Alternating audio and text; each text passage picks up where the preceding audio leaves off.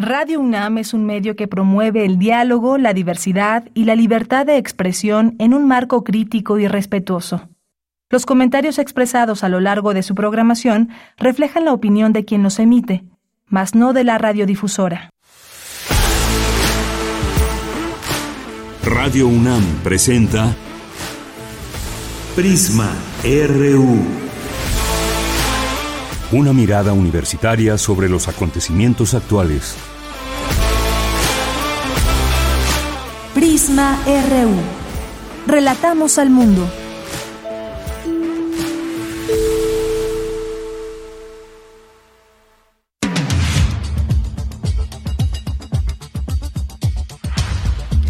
Muy buenas tardes, gracias por acompañarnos aquí en Prisma RU. Es la una de la tarde con tres minutos. Hoy, como todos los días, les presentaremos información desde el análisis. Uno de estos temas que hemos estado siguiendo es el del INE.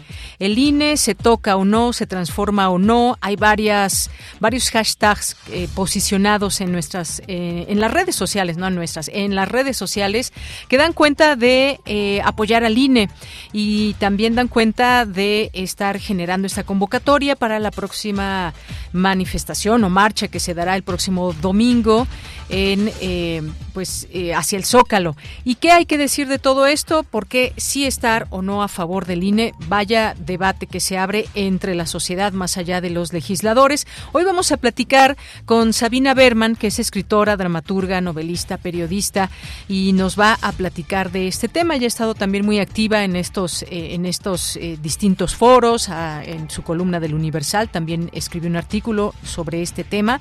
Así que vamos a conversar con ella en un momento más aquí en Prisma RU, por ahí de la 1.20, 1.25.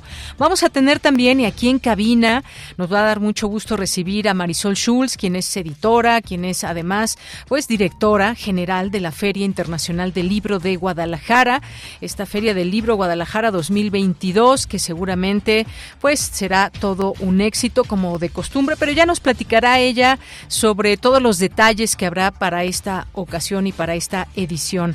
Vamos a tener también a Fundación UNAM aquí en este espacio y en esta ocasión estaremos entrevistando a la maestra Leticia Cano Soriano, que pertenece al Consejo Académico del Área de Ciencias Sociales, sobre este foro 2020, su novena edición, y nos, nos va a hablar de la, de la conferencia que habrá el próximo jueves sobre desarrollo social. Ya ella nos dará todos los detalles.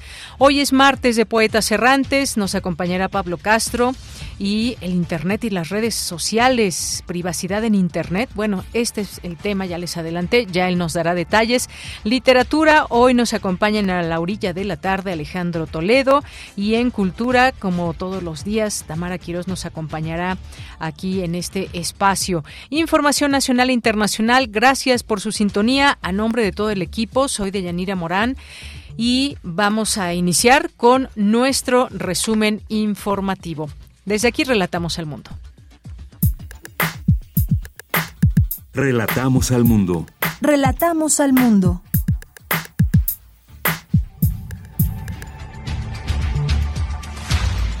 Martes 8 de noviembre y en resumen en la información universitaria preside el coordinador del Programa Universitario de Investigación en Salud de la UNAM, Samuel Ponce de León, la 34 edición del Premio Lola e Higo Flisser, para el fomento a la investigación en parasitología. Inicia el Congreso Retos y Oportunidades en la gestión de redes sociales de las instituciones de educación superior. La digitalización de la comunicación, uno de los grandes retos a resolver. La expansión del neoliberalismo ha ido acompañada por el proceso de erosión de la democracia, expuso Mario Luis Fuentes Alcalá al participar en la conferencia Neoliberalismo, Hábitos y Cuestión Social. En la información nacional, este martes, la jefa de gobierno de la Ciudad de México, Claudia Sheinbaum, reiteró que el fiscal general de Morelos, Uriel Carmona, trató de encubrir el feminicidio de la joven Ariadna Fernández López. Escuchemos. El presunto feminicida tiene negocios en el estado de Morelos, él y su familia. Es decir, no es que el estado de Morelos sea algo extraño a ellos. Ya los detalles de los vínculos y demás le corresponde a la Fiscalía. Pero sí podemos decir que es socio de varias empresas que tienen su domicilio fiscal en el estado de Morelos. Después de que la fiscal general de justicia de la Ciudad de México sale a decir que es un feminicidio, recibe en su celular un mensaje del fiscal general de justicia de, de Morelos, que es un vínculo a una página pornográfica. Ernestina Godoy le contesta, ¿qué es esto fiscal? Una investigación desasiada, encubridora, que aún no quieren entregar la carpeta de investigación. Por eso digo, para mí es un asunto de principios y de fondo, porque cuando hablamos de cero impunidad en feminicidios, hablamos de cero impunidad en feminicidios. Y sí hago un llamado a las diputadas del Estado de Morelos, que pidan la revisión de este caso. Cero impunidad en feminicidios. Bien, pues ahí las palabras de Claudia Sheinbaum en torno a esta investigación, que sí, efectivamente se ve un desaseo que hubo al inicio, al querer dar eh, carpetazo de manera rápida a este tema y a este feminicidio de la joven Ariadna. En más información, el fiscal de Morelos, Uriel Carmona, negó los, los señalamientos y se dijo dispuesto a colaborar en cualquier investigación hacia él o hacia la dependencia que encabeza. Por su parte, el presidente Andrés Manuel López Obrador reprobó la Fiscalía de Morelos desviara la causa y el móvil del feminicidio. Recomendó que la Fiscalía General de la República atraiga este caso.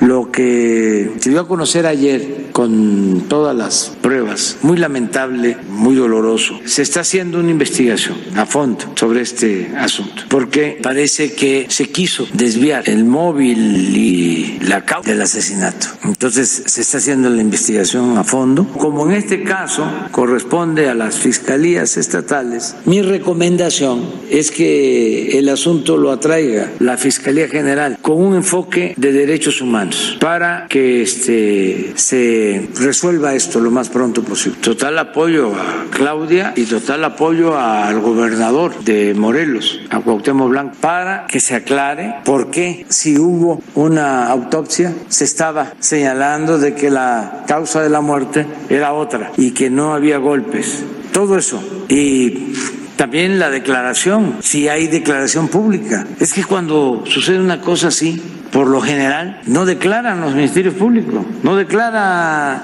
ninguna autoridad, esperan. Pero si hubo la declaración, ¿por qué la prisa? Pues sí, ¿por qué la prisa? Y aquí creo que los hechos son los que hablan. Efectivamente, el fiscal de Morelos salió eh, un día después a decir cuál había sido la causa de la muerte, salió a decir que no había violencia o no había golpes eh, en el cuerpo de la joven en la autopsia que primera se le practicó y que posiblemente se había ido ahí a tirar el cuerpo, pero que el, el, asesinato, lo que habría podido suceder, eh, se dio en la Ciudad de México. No, no fue asesinato, según él dijo que había sido por broncoaspiración. Eso fue lo que claramente dijo. Ahí están sus palabras grabadas, están las notas informativas y más. Y luego en la Ciudad de México se abre esta investigación donde pues los resultados son completamente distintos. Y aquí solamente nos hacemos esa, esa pregunta, ¿en quién confiamos? ¿En qué autoridad se confía o no ante un grave delito como este de feminicidio, ante los tantos feminicidios que han habido y en donde los casos quedan impunes por las malas investigaciones, las mentiras, el proteger a los asesinos y estamos ante un ejemplo claro y eso está pasando ahora. Así que no solamente la familia de la joven, sino la sociedad exige justicia en este caso y que sepamos la verdad de los hechos.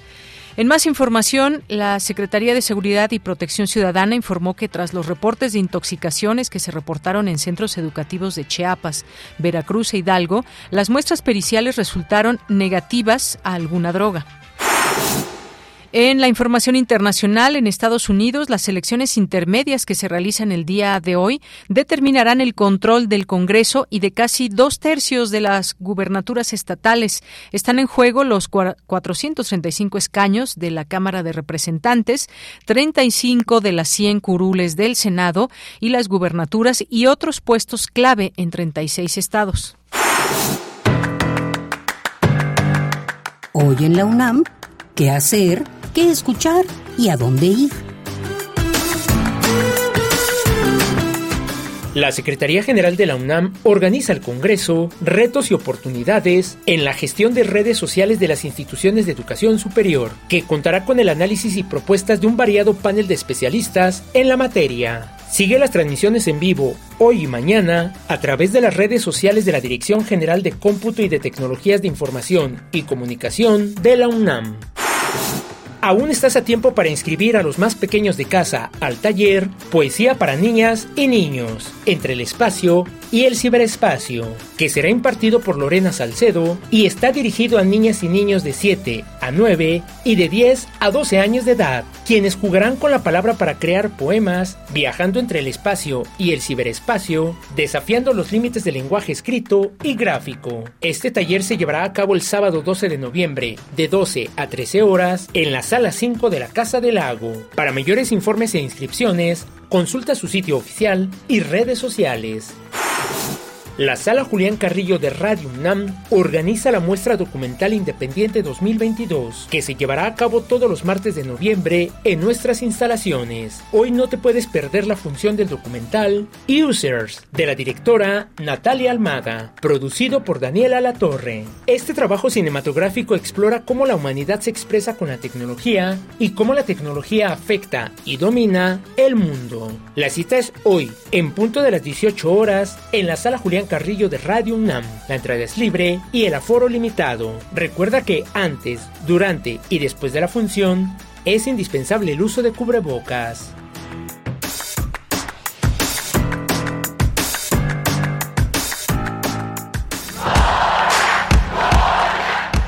Campus RU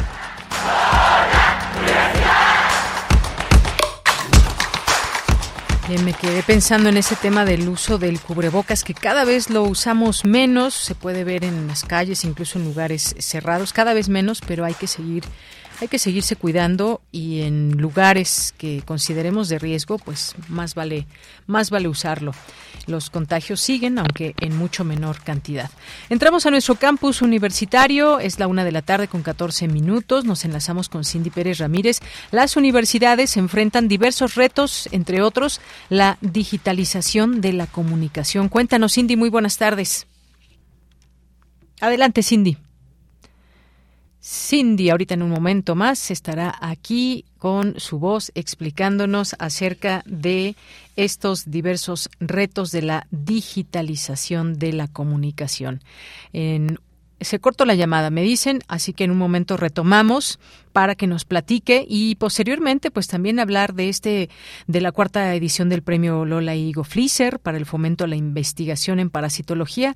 Si no mal recuerdo tuvimos aquí una entrevista a uno de los participantes el año pasado, me parece que fue quien ganó esta la pasada edición y pues son investigaciones muy amplias y de largo aliento en torno al tema de la parasitología. Pero regreso, ya está en la línea telefónica Cindy Pérez Ramírez sobre este tema de la digitalización de la comunicación. Cuéntanos, muy buenas tardes, Cindy. Muy buenas tardes, Deyanira. Es un gusto saludarte a ti y a todo el auditorio durante la inauguración del Congreso Retos y Oportunidades en la Gestión de Redes Sociales de las Instituciones de Educación Superior. El doctor Leonardo Lomelí Vanegas, secretario general de la UNAM, señaló que las redes sociales son fundamentales para mantener el contacto entre las personas. Prueba de ello fue su uso en la pandemia por la COVID-19. No obstante, también hay riesgos en su uso. Desde el inicio de este siglo se hizo evidente su gran potencial para comunicar y también en ocasiones para distorsionar la información. Durante la reciente pandemia fuimos eh, testigos de cómo adquirieron una particular relevancia para poder mantener el contacto entre las personas.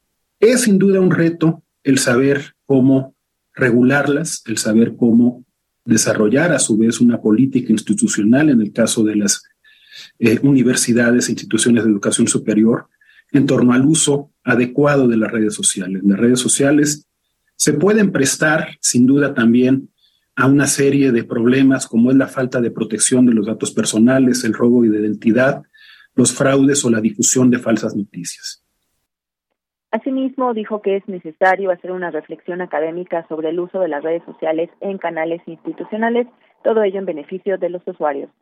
Me parece que es muy importante que en nuestra universidad reflexionemos sobre la importancia de tener una política clara para el manejo de las cuentas oficiales, para también tener claridad sobre la relevancia de la información que compartimos a través de nuestros sitios oficiales y también para poder contribuir a una discusión más informada en el país sobre este tema, en beneficio de todos aquellos que somos usuarios de las redes sociales, que en el caso de nuestro país se calcula que es aproximadamente el 80% de la población, más de 102 millones de usuarios registrados en México y que seguramente seguirán aumentando. El Congreso Retos y Oportunidades en la Gestión de Redes Sociales de las Instituciones de Educación Superior se celebrará hasta el día de mañana 9 de noviembre. Algunos de los temas que se abordarán son ser influencer no está tan mal, las redes sociales y la divulgación de la ciencia, la no violencia en las redes sociales digitales usadas por universitarios, el paradigma de la seguridad y la privacidad en las redes sociales, entre otros. Este es el reporte. Cindy, muchas gracias y buenas tardes. Muy buenas tardes.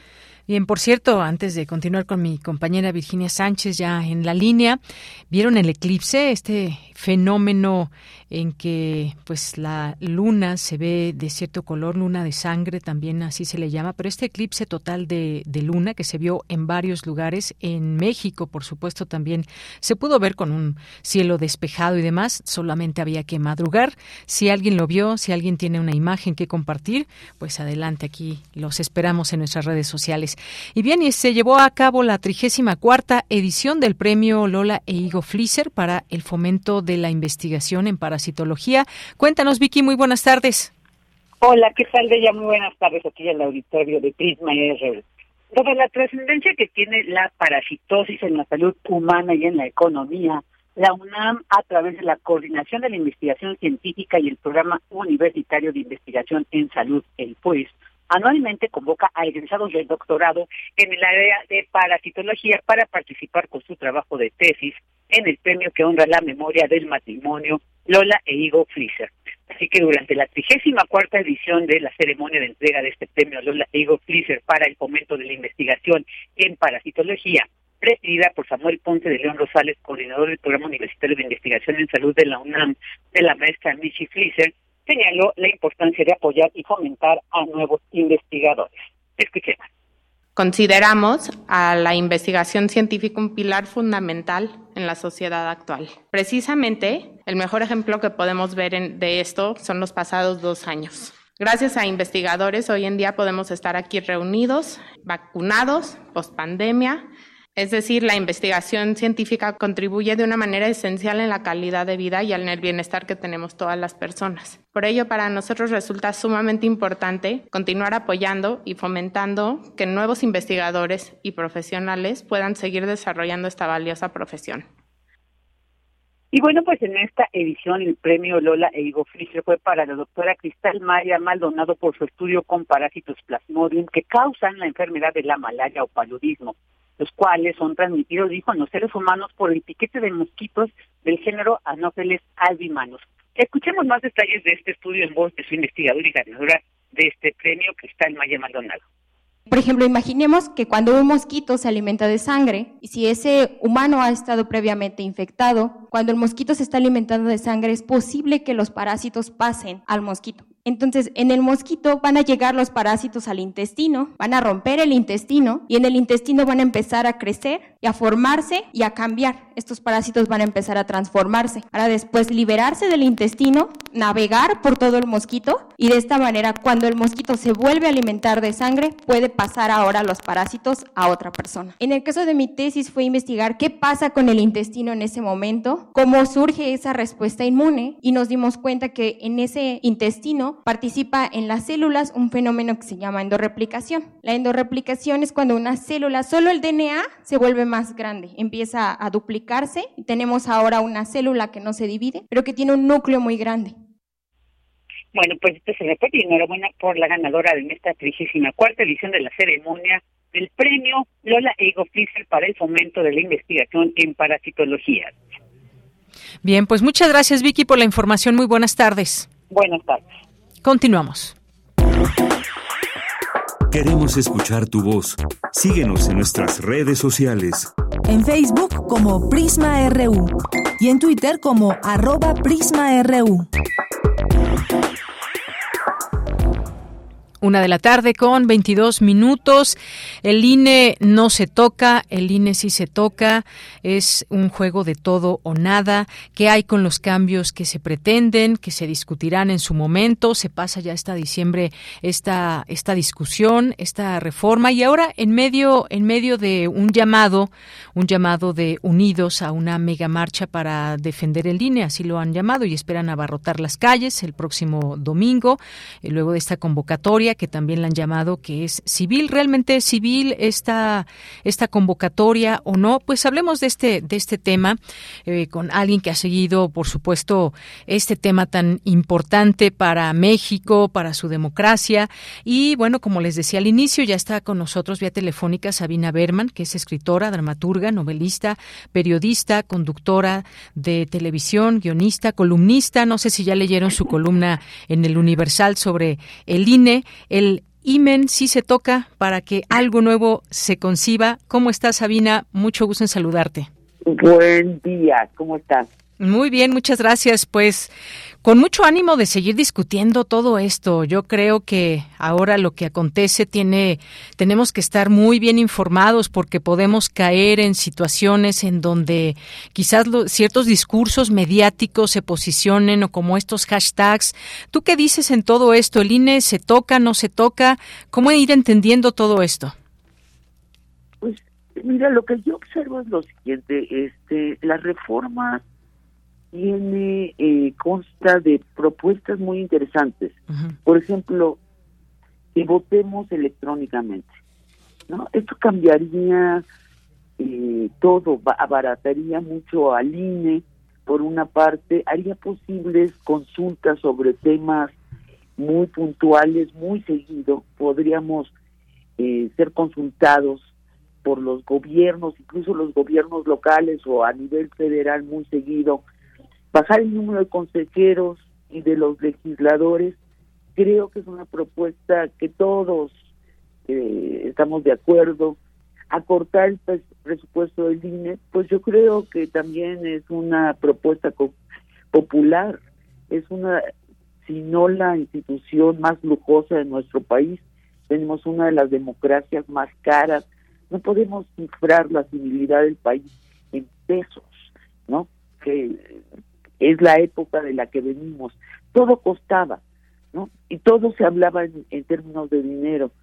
Luego, este, la idea de que no sean los consejeros elegidos por una negociación entre los partidos, donde resulta que entonces cada consejero secretamente está representando los intereses de cierto partido, a mí también me parece espléndido yo creo que es una eh, propuesta de reforma muy sensata.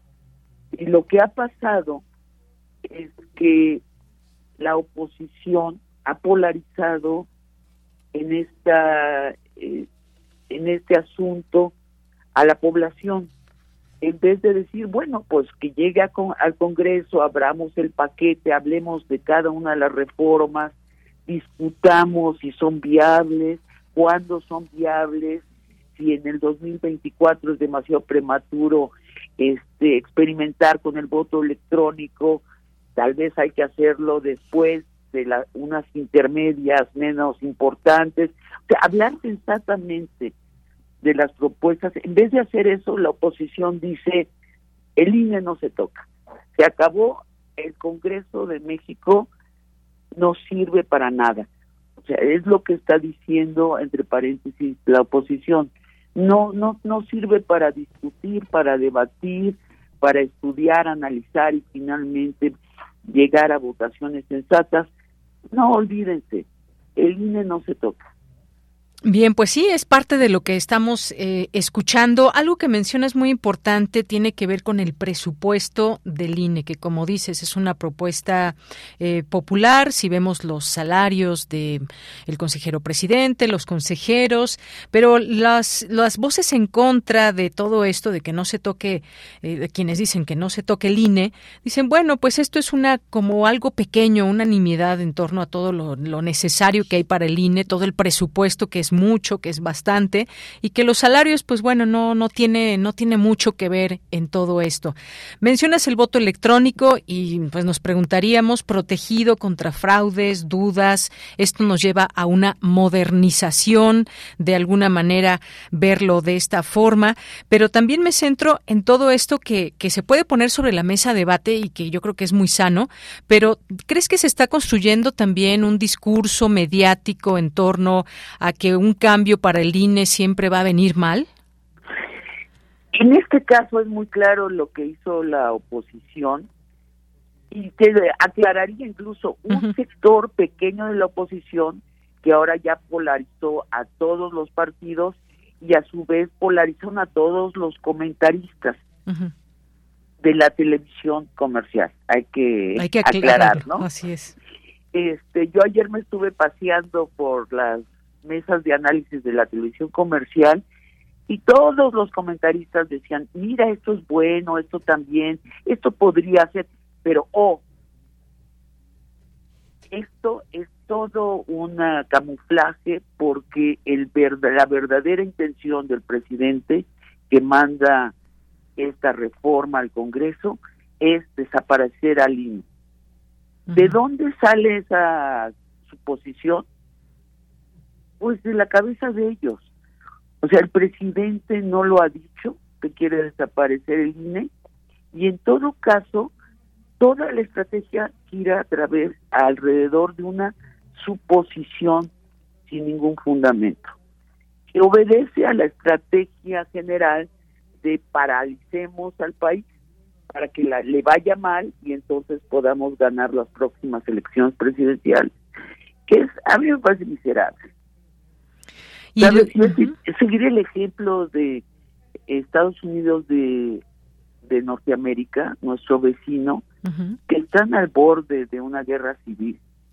Esa estrategia de los dos partidos de polarizarse y de satanizar al contrario, es una perversión de la democracia que la vuelve improductiva, que hacía al electorado, que paraliza al país. A mí me parece miserable la estrategia. Y ahora me paso a este tema de que de todas estas opiniones que sí, como bien dices, eh, estas mesas de debate en ciertas televisoras, en ciertas radiodifusoras, que tratan de permear y de hacernos creer eso, de que el INE va a desaparecer, algo que como bien dices no ha mencionado el presidente, pero ahora hay incluso un llamado a una marcha que se espera sea muy eh, muy consistente, que participe mucha gente. Y, hay algo que yo observo, nos están ah, vendiendo una marcha que tenga un cariz civil. ¿Realmente podemos creer que tiene un, un, eh, cariz civil o quiénes están detrás de todo esto? Unidos, sabemos también quiénes lo conforman y hemos visto llamados de el Partido Acción Nacional, está Claudio X González, por supuesto. ¿Qué estamos viendo en todo esto y en esta convocatoria que hay, Sabina? Es un engaño, es un engaño como eso de que la reforma quiere desaparecer al INE. Todavía nadie ha comprobado dónde está ese mecanismo secreto, este, esa bomba de tiempo que lo desaparecería si la reforma se, se vota y se aprueba, ya sea parcialmente, incluso totalmente. No es cierto que desaparecería. Va de nuevo el engaño. Esta es una marcha civil. Para nada es una marcha convocada por esa facción que mencionaba al inicio de nuestra conversación, esa facción de la oposición que ha decidido que la estrategia es polarizar. Y entonces polarizan, mienten y todo el mundo sigue la corriente de la mentira. Es penoso eh, a las mentiras que lleva la polarización, ¿no? Analistas que estamos acostumbrados a su honestidad intelectual, puede ser que no estemos de acuerdo con ellos en puntos específicos, pero los creíamos honestos, se dejan arrastrar por esa polarización, por el terror de ser independientes. Entonces, eh, como eso a eso nos lleva la polarización, que te da miedo tener una opinión autónoma. Sabina, hay algo también muy polémico, me parece, entre las, entre las propuestas que hay para reformar al INE. Esta elección a través del voto libre y secreto eh, para pues para los consejeros, es decir, no muchos esas voces en contra dicen no estamos a favor de que sean elegidos mediante voto directo de los ciudadanos, ya que quien compita tendrá fondos de, externos con intereses políticos o económicos y bueno pues esto ya no le ya le quitaría esa democracia un poco esa democracia a esta lucha que se ha hecho de muchos años de tener elecciones limpias y demás. ¿Qué opinas de este punto? de este punto opino que podría, tendría que analizarse eh, con cuidado si es así como lo que afirman. Pero por lo pronto, ¿cómo es? Se supone que son consejeros independientes. Sabemos que no es. Desde que desde que existe el INFE, el método es los partidos encuentran a los posibles consejeros, los apoyan, todo termina en una mesa de negociación entre los partidos. Entonces, secretamente, cada consejero representa un partido, tanto así que la misma prensa dice, el consejero de Morena, ¿no? El consejero eh, afiliado a los intereses del PRI. Entonces, me, me, explico, la satanización impide ver la mitad de la historia. Ahora, si ese es el problema, porque sí, ese es el punto donde hacen recibir la suposición de que realmente todas las otras propuestas son este, los otros dulces en la piñata y lo que importa es esta propuesta que es una bomba de tiempo para desaparecer al INE. Bueno, entonces esto que voten en contra y se aísla, se saca esa, esa, esa propuesta, o sea, se vota en contra de esta propuesta.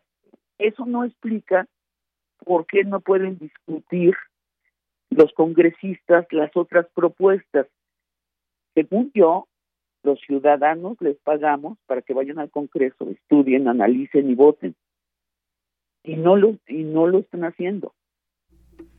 Ahora bien, algo es pues, un elemento también importante para conocer un poco la opinión de una de una pequeña parte de la población, pues son las encuestas. El INE llevó a cabo una encuesta y pues algunos dicen la escondió, ellos dicen responden no no la escondimos. Lo cierto es que si uno se mete a la página del INE no es tan fácil no es tan fácil encontrarla. El consejero presidente pues eh, vio estos resultados y pues de pronto dijo quizás no mejor no la hago pública porque de otra forma yo estoy segura que si los resultados hubieran sido al revés, hubiera presumido la encuesta. No lo sé, pero me lo imagino. ¿Cómo, cómo ves, Sabina, esta, esta encuesta que nos dice? Pues sí, esa es la, eh, anécdota que se está contando, ¿no? que, que Lorenzo Córdoba, este, digamos, esquinó, para ser más exacto con la narrativa, esquinó esta encuesta. Sí, y, y corresponde a esta polarización de la sociedad el INE actual, más bien las cabezas del INE, Lorenzo Córdoba y Ciro Murayama, sí han se han alineado a la oposición, es clarísimo. Es clarísimo. Ahora dirá a alguna de las personas que nos escuchan, bueno, el presidente no ayuda mucho, también atacándolos de frente. Pues sí, es verdad, o sea, eh, se ha convertido, somos un país muy macho, ¿no? Es, es como yo quiera o si no, que se caiga el país. Yo no sé, eh, tendríamos que recurrir a ejemplos donde hemos logrado trascender la polarización para enfrentar lo que estamos enfrentando de una manera más creativa. Por ejemplo, la marcha feminista, ¿te acuerdas? Del año pasado el vaticinio es que iban a haber enfrentamientos que incluso iban a terminar con muertes. Bueno, se sentaron a hablar las feministas del bloque negro con las policías y empezaron a hablar muy puntualmente qué les molestaba unas de otras, qué se podía, qué no se podía, y fue una marcha perfectamente pacífica. Creo que es el tiempo de que las mujeres demos un paso al frente y no sigamos esta dinámica machista. No porque en Estados Unidos esté sucediendo más extremosa que nosotros, se normaliza. No, yo creo que debemos eh, mirar con mucha crítica hacia el norte. Estados Unidos, después de 16 años de polarización, está empezando a tener eventos dignos de una guerra civil, eventos terroristas. Deberíamos detenernos y no ser borregos de ninguna facción. Si nos llaman a la polarización, decir no. A ver, tú, congresista, dime que estás trabajando en pro del beneficio de la gente. Si me llamas a la polarización, yo no voy. Yo no iré a la marcha. Me parece un, eh, una marcha convocada a través de una cadena de polarizaciones, de engaños, ¿no? Que la reforma electoral es para desaparecer al INE, que hay que defenderlo desde la sociedad civil cuando ellos no son la sociedad civil, son un grupo que quiere recapturar la presidencia. yo no me prestaría a eso. Así es. Y bueno, marchas y en dónde se parece ser que se van a replicar en distintos lugares, en distintas ciudades. Por ahí hay una hasta en California. Veremos eh, esta convocatoria y sobre todo pues los mensajes, los discursos, quién habla, cómo se da. Seguramente habrá gente que también vaya y no esté de acuerdo. No lo sé. Ya ya ya veremos qué tal está esta convocatoria en el día y que se ha mencionado mucho del cumpleaños del presidente Sabina. Así cumpleaños del presidente. Sí, pero que no va a estar y entonces que pues que interpretara que será un gran regalo que le iban a dar. Pero bueno, ya veremos qué sucede, ya comentaremos la marcha y por lo pronto sí. diciendo que no te parece muy sintomático que ahora la, la, discusión va a ser si es grande o es pequeña. Digo, pues es un machismo todo este asunto que a mí como mujer este me parece por momentos muy gracioso y por momentos me da coraje como ciudadana. Digo, de veras, para eso les pagamos a los políticos. Bueno, pues mira, vamos a ver qué sucede y, sí, eh, más allá del número de personas que sean, quién está detrás en todo esto, hay que tomar en cuenta todo ello eh, para participar como realmente sociedad civil o acudimos al llamado de un partido político o de ciertas personas que puedan estar detrás de una manifestación. Es un, los tres partidos políticos de la oposición, si no hay misterio, o sea, nada más basta dejar de oírlos y verlos. Pues sí, sí, hay que ser claros en ello, por supuesto que sí. Los llamados han sido desde ahí. Gracias, Sabina Berman. Mucho gusto en saludarte y en conversar contigo en Prisma RU de Radio UNAM. Mucho gusto. Hasta luego. Hasta luego. Muy buenas tardes. Gracias a Sabina Berman que hoy pues nos platica sobre este tema del INE y lo que viene para este instituto. Continuamos. Queremos escuchar tu voz. Síguenos en nuestras redes sociales. En Facebook como Prisma RU y en Twitter como arroba PrismaRU.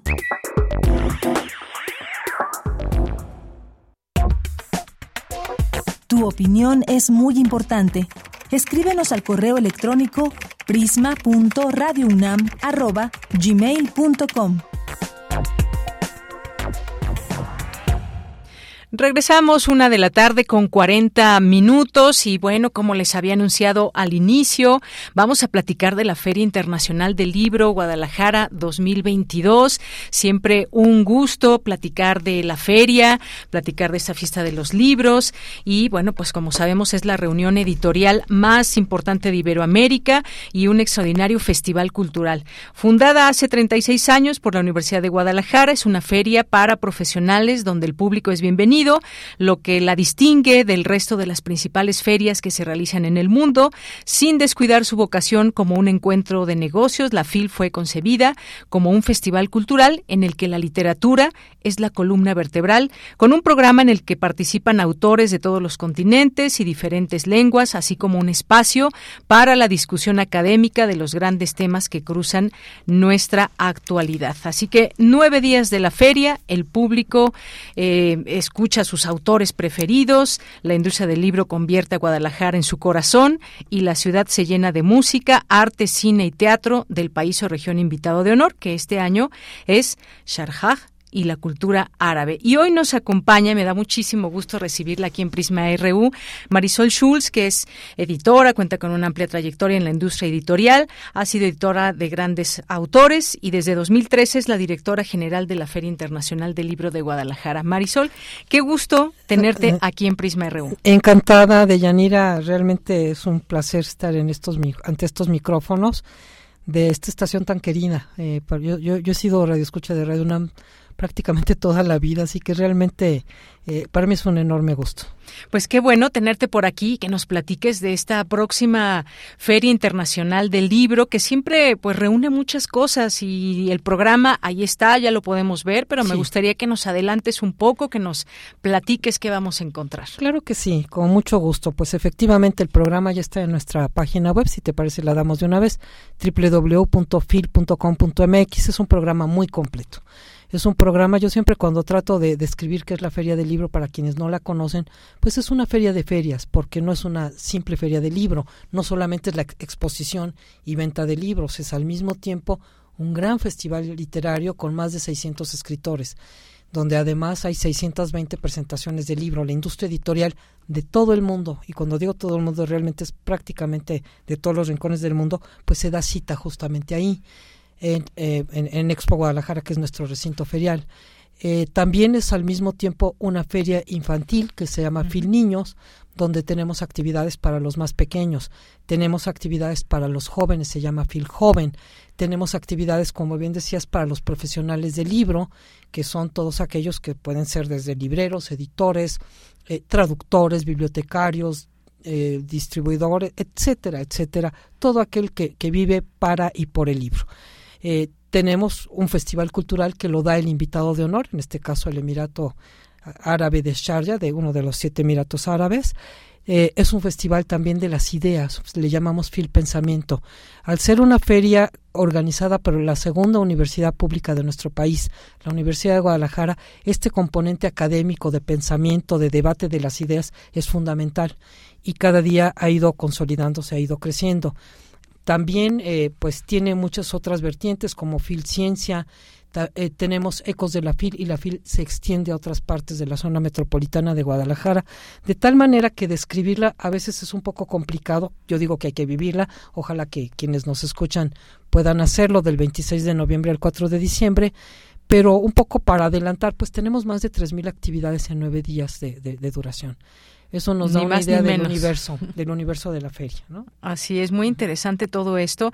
Eh, la cultura árabe, por ejemplo, ya que mencionabas, no, no es exactamente cómo se pronuncia Sharsha, eh, de Emiratos Árabes, como decías, pero eh, pues sí muy interesante conocer estas estas culturas también a través de estas invitaciones, a través de los libros, los distintos continentes que participan, un montón de autores, pero sobre todo público que busca ávidamente de escuchar esas voces, de eh, estar en estos en estos distintos foros que se abren y que muchas veces están a su lleno total.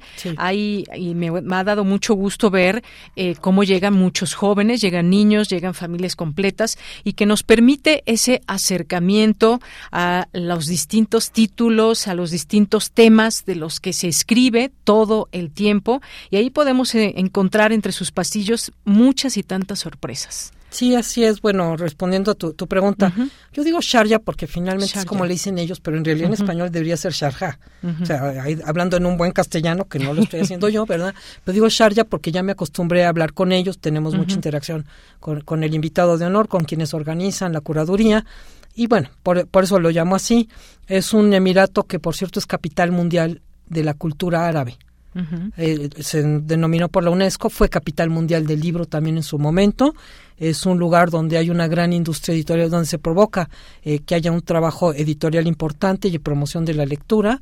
Eh, y no va a dejar de ser como nos ocurre cada año con el invitado de honor, un gran, una gran sorpresa. O sea, por más que conozcamos algún país, siempre nos trae autores que no conocíamos o una, una eh, manifestación artística que desconocíamos, ¿no? Incluso el año pasado que tuvimos Perú, así fue. Ahora imagínate, la cultura árabe por primera vez presente en la FIL Guadalajara. Y la cultura árabe, que es una cultura milenaria de la que por supuesto tenemos una gran herencia y que no solamente va a ser lo que nos trae el propio Emirato, nuestro, nuestro invitado de honor, sino que en los distintos foros de la feria, por ejemplo, en FIL Pensamiento tenemos 69 foros, se va a, dirimir, se va a analizar temas que, que tocan con, eh, por ejemplo, lo que la, la, cultura islámica le dio a la astronomía, la herencia astronómica, la ciencia, o sea, ¿qué, qué dio? Qué aportaciones dio a la ciencia la cultura árabe o la presencia de la mujer en el mundo árabe, que no es igual, no es generalizada. No es lo mismo Arabia Saudita que Dubái que eh, Irán no es un país árabe, es islámico, pero no es árabe, que otros, eh, que otros países árabes. Entonces, eh, dilucidar todo eso, yo creo que es muy importante para entender el otro, para entender otras formas de ver la vida, nos abre la mente a otras formas de ver el mundo. Y yo creo que eso es fundamental en estos momentos, en un momento en el que hay, pues, en, mundialmente, tantas crisis y crisis sobre todo sociales, el entender al otro, la otra forma de ver la vida, yo considero que es fundamental. Claro, y seguramente también esos muchos escritores que, como bien dices, no conocemos, nuevos talentos también, miradas jóvenes que también nos van relatando a través de esas historias y a través de la literatura.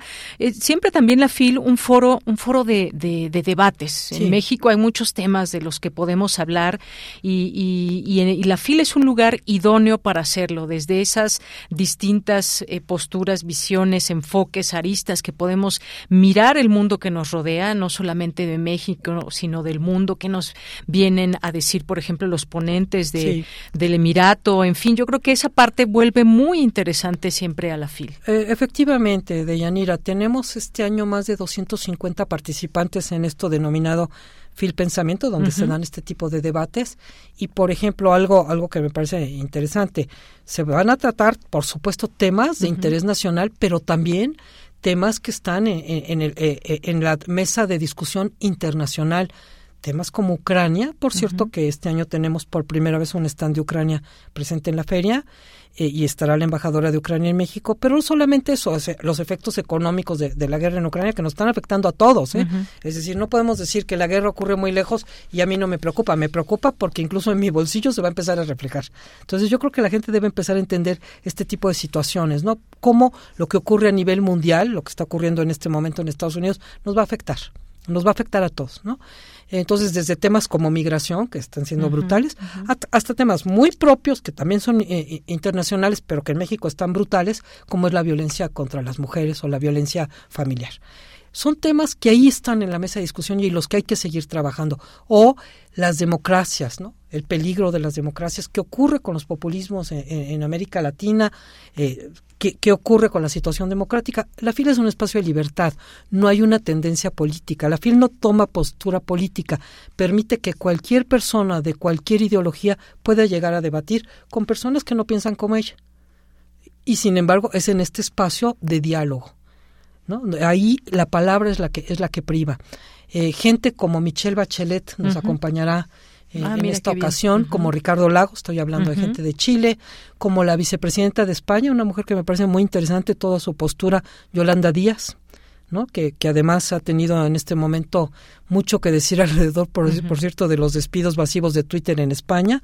O sea, voy hablando de temas así que, que me parecen que, que, el cambio climático. El Claro, el cambio climático es un tema que está permanentemente. la COP27, ¿qué se está diciendo y qué vamos a hacer? ¿Y qué vamos a hacer? Y hago un paréntesis rápido. Eh, Phil Niños está dedicado al cambio climático y a la crisis del planeta, un planeta enfermo y que los niños tienen mucha, mucha preocupación. le hemos denominado a la temática una especie de cambio y todos los talleres infantiles van a hablar de una manera completamente divertida. Los niños van a ir a, van a, ir a jugar, pero van a hablar de la importancia del agua, de cómo cuidar el agua, del, del planeta, de los animales, de cómo convivir con los animales. ¿Qué hacemos como seres humanos, no? Para, para, para poder proteger nuestro planeta. Eso es Phil Niños. Regreso a lo de los debates. Bueno, pues te estoy hablando de algunas de las grandes personalidades que vamos a tener. El ex primer ministro de Italia, Massimo D'Alema, eh, figuras Muy como... Interesante todo lo que está pasando en Italia también, Imagínate ¿no? Con su nuevo gobierno Italia, ¿no? Con de todo la extrema derecha. Exactamente, lo que pasa en el mundo, ¿no? Por Sí. un lado, eh, América Latina que voltea hacia la izquierda y Europa que se va hacia la ultraderecha en, en algunos de los países, Suecia, por ejemplo. Todo eso se tiene que, que dirimir, se tiene que analizar. ¿Cómo nos afecta co- como seres humanos? Eh, bueno, mesas de debate y 69 foros, yo te podría seguir hablando de cantidad de, de personalidades en, e- en ese rubro. Literatura, pues literatura tenemos grandes presencias. Comenzamos el 26 de noviembre con el escritor rumano Mircea Cartarescu, que ganó el premio Phil de Literatura en Lenguas Romances. Cartarescu, que tiene una obra pues realmente inquietante, una obra, yo siempre digo que eh, no es que sea una gran lectora de Cartarescu, pero lo que he leído te puedo decir que no te deja igual. O sea, uno termina de leer a Cartarescu y algo te mueve, algo te movió, que eso es la gran literatura, ¿no? Finalmente, algo que te deja y que te deja pensar mucho. Y él, además de que ha estado muchas veces como candidato al premio Nobel, pues es el, el escritor rumano más importante y uno de los mejores escritores a nivel internacional. Él recibirá el premio Phil el día 26 de noviembre. Al día siguiente, entre muchísimas otras actividades, yo voy destacando algunas, tendremos la apertura del salón literario que denominamos Carlos Fuentes, porque fue en honor a, homenaje, a- ¿no? un homenaje a Carlos Fuentes cuando falleció, hace 10 años por cierto, y lo abren Irene Vallejo y Alberto Mangel. Ni más ni ¿Por menos. qué ellos dos? Bueno, pues porque son Mm. grandes figuras literarias y porque van a hablar de un diálogo. Son gente que han, se han dedicado a la promoción de la lectura del libro, que han hecho, que han escrito ensayos alrededor del tema de la historia del libro y de la historia de la, de la lectura y creemos que va a ser un diálogo pues maravilloso, ¿no? Eh, tenemos los festivales dentro del festival literario pues las grandes actividades que tenemos los mini festivales que tenemos cada año como el salón de la poesía. En el salón de la poesía entre muchísimos otros poetas destaco la presencia del poeta sirio Adonis otra figura internacional Eh, tenemos Centroamérica Cuenta con esta situación que se vive en Nicaragua. Centroamérica Cuenta, un festival que organiza Sergio Ramírez, el escritor Premio Cervantes, pues lo tuvo que sacar de Nicaragua y ahora es un festival itinerante, pero tiene un capítulo en la FIL.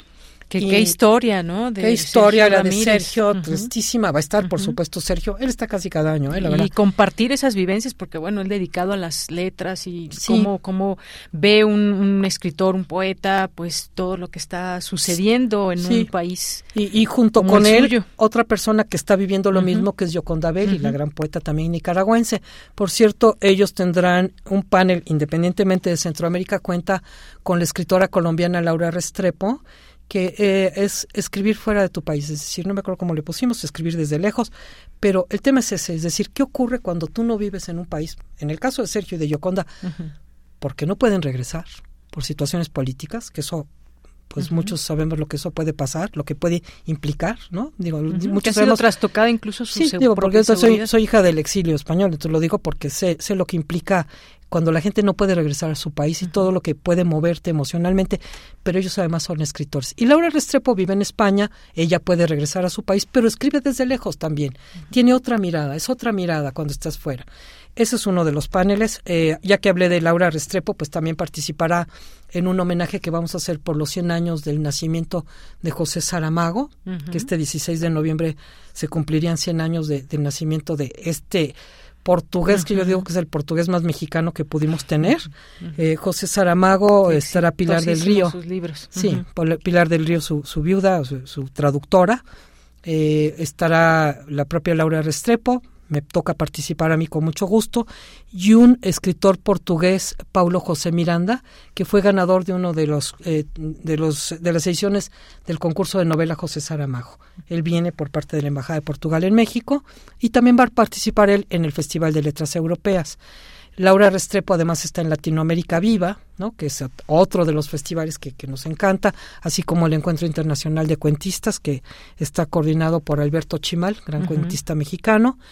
Y entre otras figuras latinoamericanas también tendremos a, a Luisa Valenzuela. eh, bueno, es que empiezo yo a contarte gente, bueno, Horacio Castellanos Moya, y por supuesto, pues figuras de, de toda, de, de todo el mundo. Tenemos, por ejemplo, letras eh, de Quebec, letras catalanas, eh, literatura de Georgia, literatura de Noruega. Figuras y editoriales también, ¿no? Y también, por supuesto, y ya que estamos aquí en Radio UNAM, pues la UNAM también tiene su presencia, por supuesto. Ah, no, la UNAM es fundamental y se ha ganado muchas veces el premio al mejor stand, por cierto. Sí, lo sé, el stand de la UNAM es maravilloso y no y en, todo, digamos, la UNAM no solamente en literatura, ¿no? También en Fil, Ciencia participan grandes eh, científicos de la UNAM. No, y, tenemos entendido que incluso el, rector general, el, rector Graue, estará también en, un diálogo, ¿no? Entonces, no, para nosotros la UNAM, pues es nuestra gran aliada y, por supuesto, tiene presencia no solamente en el ámbito literario, insisto, por supuesto con, con los micrófonos de Radio UNAM, pero con todo en, en, todos los espacios, ¿no? Así eh, pues, ¿qué más te puedo decir? Es decir, tres mil actividades en, tan pocos días está complicado yo tratar de seleccionar no, quiénes. un poquito solamente, una probadita de lo que va a ser la FIL 2022. Y mira, por aquí nos acompaña Benito Taibo. Pues que, es que yo iba a decir seguramente que, él estará toda la feria. No hay feria sin Benito. no hay feria sin Benito. voy a voy a patentar esa y no hay frase. entrevista ¿eh? de la FIL sin que esté Benito. yo voy a patentar la frase de que no hay feria sin Benito Taibo. Querida Marisol, siempre yo lo, di, lo he dicho muchas hola de Hola, Benito. Ah, la importancia de la feria, una isla de inteligencia, de, de, de letras, de imaginación, de debate, de disenso en medio de un mar de barbarie, lo cual me parece maravilloso. Pero ¿sabes qué me gustaría que contaras un poco? Uno de los grandes programas de la FIL que es Ecos de la FIL. Claro, a mí me fascina porque además aquí tenemos una estrella de Ecos de la FIL presente. Eh, eh, Ecos de la FIL, nosotros tenemos un programa que se llama FIL Joven, ¿no? que además de, voy a decir algunas de las actividades, tenemos una actividad que se llama Mil Jóvenes con, eso es en Expo Guadalajara. Este año, por ejemplo, está Julia Carabias, Rosa Montero, Antonio Malpica, eh, el propio Mircha Cartarescu, que, que va a estar, Irene Vallejo, son autores que van a dialogar con mil jóvenes. Pero nosotros tenemos un trabajo anticipado con el sistema de educación media superior de la Universidad de Guadalajara. Estamos hablando de preparatorias, de bachilleratos, de algunos centros universitarios, no solo de Guadalajara. En realidad dije de Guadalajara, pero me equivoqué. Es de todo el estado de Jalisco. Y alrededor de 130 de los escritores que nos acompañan van uno por uno, cada uno a un lugar diferente, un lugar remoto. Previamente, los chicos ya leyeron la obra de ese autor, independientemente de la lengua, porque tenemos este año autores que representan a 34 lenguas diferentes y la presencia de 50 países en el área internacional. Digo esto porque es una verdadera feria internacional, ¿no? Entonces, estos autores llegan a una preparatoria y entablan un diálogo, que ahí sí, Benito, que nos diga su, su, su testimonio, porque lo ha vivido mejor que yo, nosotros lo organizamos, pero tú lo vives. Es, emocionantísimo ver cómo esos jóvenes se ven cara a cara con el autor y cómo el autor descubre a esos lectores que de otra manera solamente estarían detrás del libro. Es de verdad emocionantísimo. Lugares lejanos como el Grullo, que es ya casi frontera con Colima, ¿no? Me parece, bueno, no estoy seguro. Ay, soy mala para la geografía de Jalisco. este. y de verdad es una maravilla. Y los chicos son de una generosidad asombrosa. No hay un solo autor que haya ido a un Ecos de la Fil que no regrese completamente cambiado, que haya descubierto que hay lectores suyos en, en, diversas partes de todo el estado de Jalisco. Es una Debe ser un ejercicio súper interesante conocer a tu autor favorito, poder platicar con él, acercarte. Eh, eh, es, precioso y la verdad sí se crea lectores. Es decir, esto sí genera lectores. El, tema de promover la lectura, algo que de repente es tan trillado y son como frases a veces huecas, a través de Fil Niños y a través de, Ecos de la Fil y de Fil Joven, sí estamos procurando que las nuevas generaciones lean, ¿no? Es nuestro granito de arena como dicen Benito, en este mar de barbarie, provocar que, la gente lea, pues ya es una aportación que modesta, pero es una aportación. Muy bien. Dijiste en algún momento que es la feria más importante de Iberoamérica, yo me atrevo a decir que es la feria de lectores más importante del mundo y, lo suelto así. Pues porque sí lo considera mucha gente, Benito, porque tenemos ferias maravillosas. Digo, Frankfurt es una feria alucinante, ¿no? Por todo lo que implica. Es una feria para profesionales del libro. Claro, no hay lectores. No, hay lectores solo del mundo alemán un solo día, pero en realidad no se venden libros. O sea, tú vas y recorres los stands y no puedes comprar un solo libro, lo cual es frustrante. Y aburrido. Y aburrido. Los, los escritores se aburren mucho, escritores que no son alemanes se aburren mucho en Frankfurt. Está la Feria de Bolonia, que es una maravilla, que es para literatura infantil y juvenil. La Feria de Londres también de profesionales. La feria de lectores, pues sí, yo creo que una, una de las grandes ferias, quizá no no no quiero decir la única, pero una de las grandes ferias. es la gran feria de lectores del mundo. Digo, porque tenemos la de Buenos Aires, que somos muy amigos y que, que tienen una, pues, son 21 días, llevan dos millones de personas, ¿no? Pero en fin, el trabajo lo hacemos entre todos y creo que todos somos aliados. Así que lectores, público que nos estén escuchando, por favor vayan a la FIL, fil.com.mx, ahí pueden ver ya todo el programa.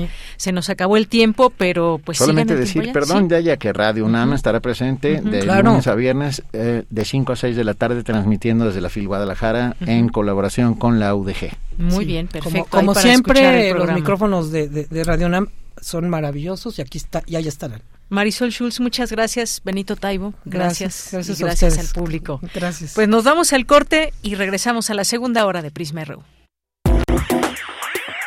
Queremos escuchar tu voz. Síguenos en nuestras redes sociales. En Facebook como Prisma RU y en Twitter como arroba PrismaRU.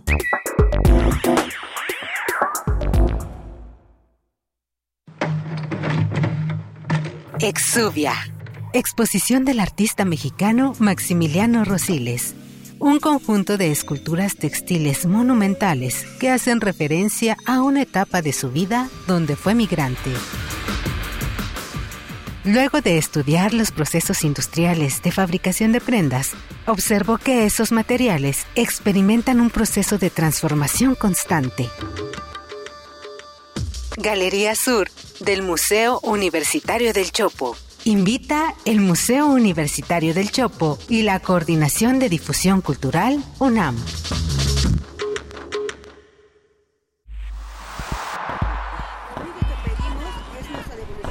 Un mundo raro. Posverdad, voz pandemia y voz patriarcado. Una producción de Radio UNAM y la Unidad de Investigaciones Periodísticas de Cultura UNAM. Lunes, 12 del día. 96.1 FM. Experiencia sonora. Somos el TCDMX. ¿Y seguro nos conoces por qué? Somos el árbitro antes, durante y después de una elección en la Ciudad de México. Verificamos las decisiones en pueblos y barrios originarios, partidos políticos y de participación ciudadana. Date cuenta, protegemos tus derechos político-electorales. Tribunal Electoral de la Ciudad de México, garantizando justicia en tu elección. Los nazis crearon las metanfetaminas para convertir a sus soldados en seres incansables y deshumanizados. Bajo su efecto, el ejército nazi inicia la peor guerra de la historia y crea los campos de exterminio. Hoy el cristal se usa para controlar la mente de jóvenes que buscan placer y la de jornaleros y maquiladores que buscan energía para trabajar día y noche. Busca la línea de la vida. 800-911-2000. Para vivir feliz, no necesitas meterte nada. Gobierno de México. El suspenso más insoportable. La belleza más sublime. La tristeza más profunda. El registro del violín cubre todo el espectro emocional.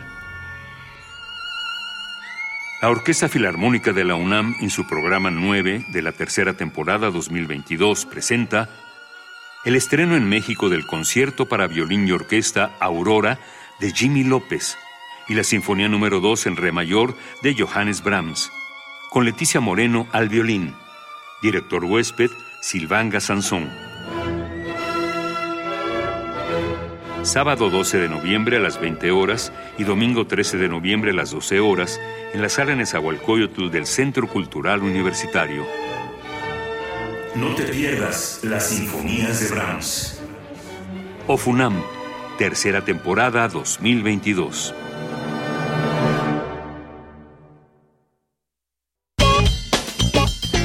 Porque tu opinión es importante, escríbenos al correo electrónico prisma.radiounam@gmail.com.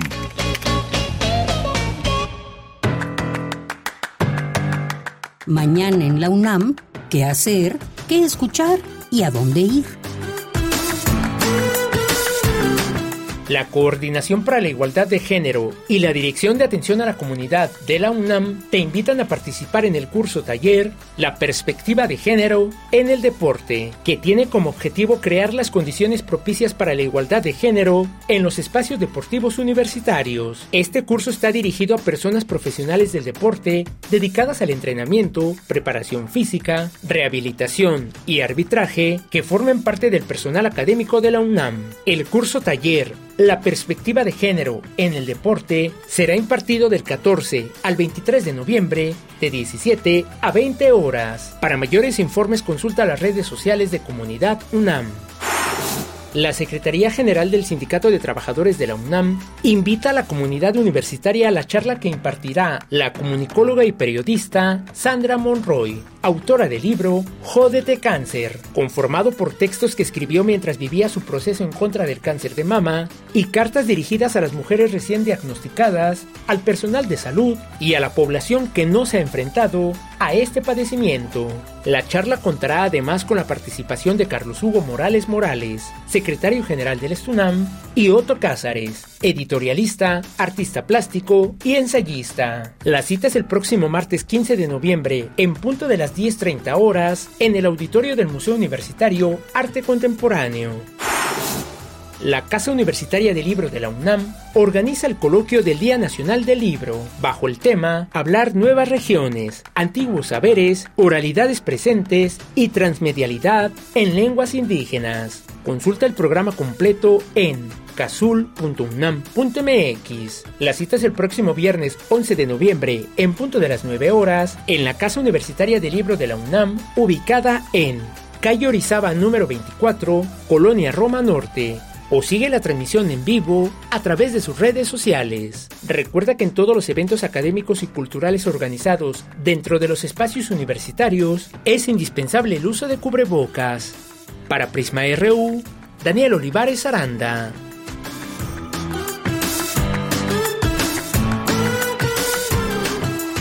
Bien, estamos de regreso en esta segunda hora de Prisma RU. Gracias por su sintonía en el FM en la frecuencia modulada 96.1 y también nos escuchan en www.radio.unam.mx.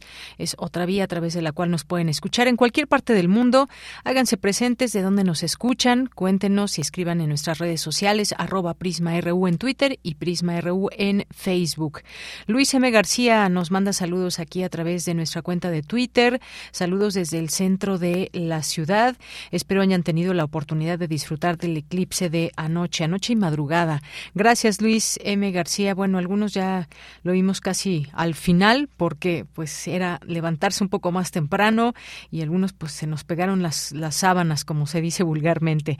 Gracias. A Mayra Elizondo también siempre muchos saludos. Guillermo Juárez Ramírez, nuestros amigos de Fundación UNAM, que en un momento estaremos platicando con la maestra Leticia Cano Soriano para hablarnos del Foro 2020, la novena edición, Diseñando el Futuro, sobre la mesa número 4 ya, desarrollo social, no se la pierdan en unos momentos más.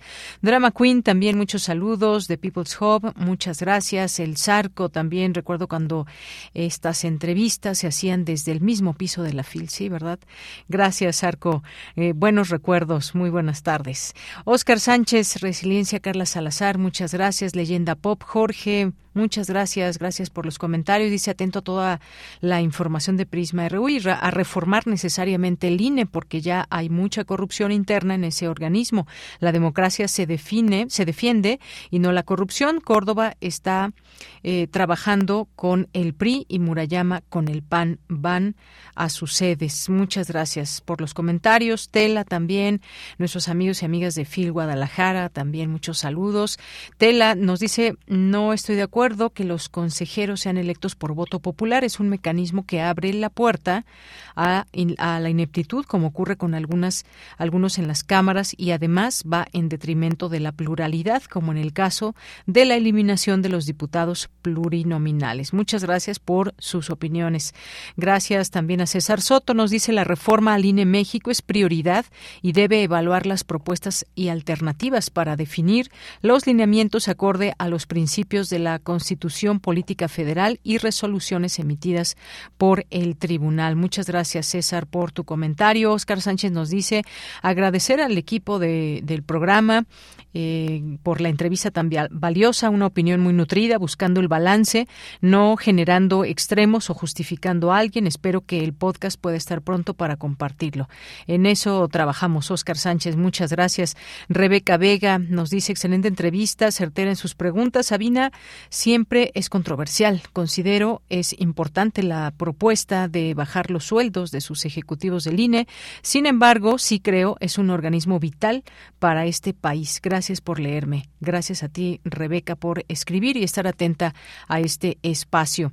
Gracias a David Castillo Pérez, a Rosario Durán Martínez, perdón. Rosario Durán Martínez nos dice el presidente es tan cobarde que manda a sus vasallos a pelear sus batallas para no las manos.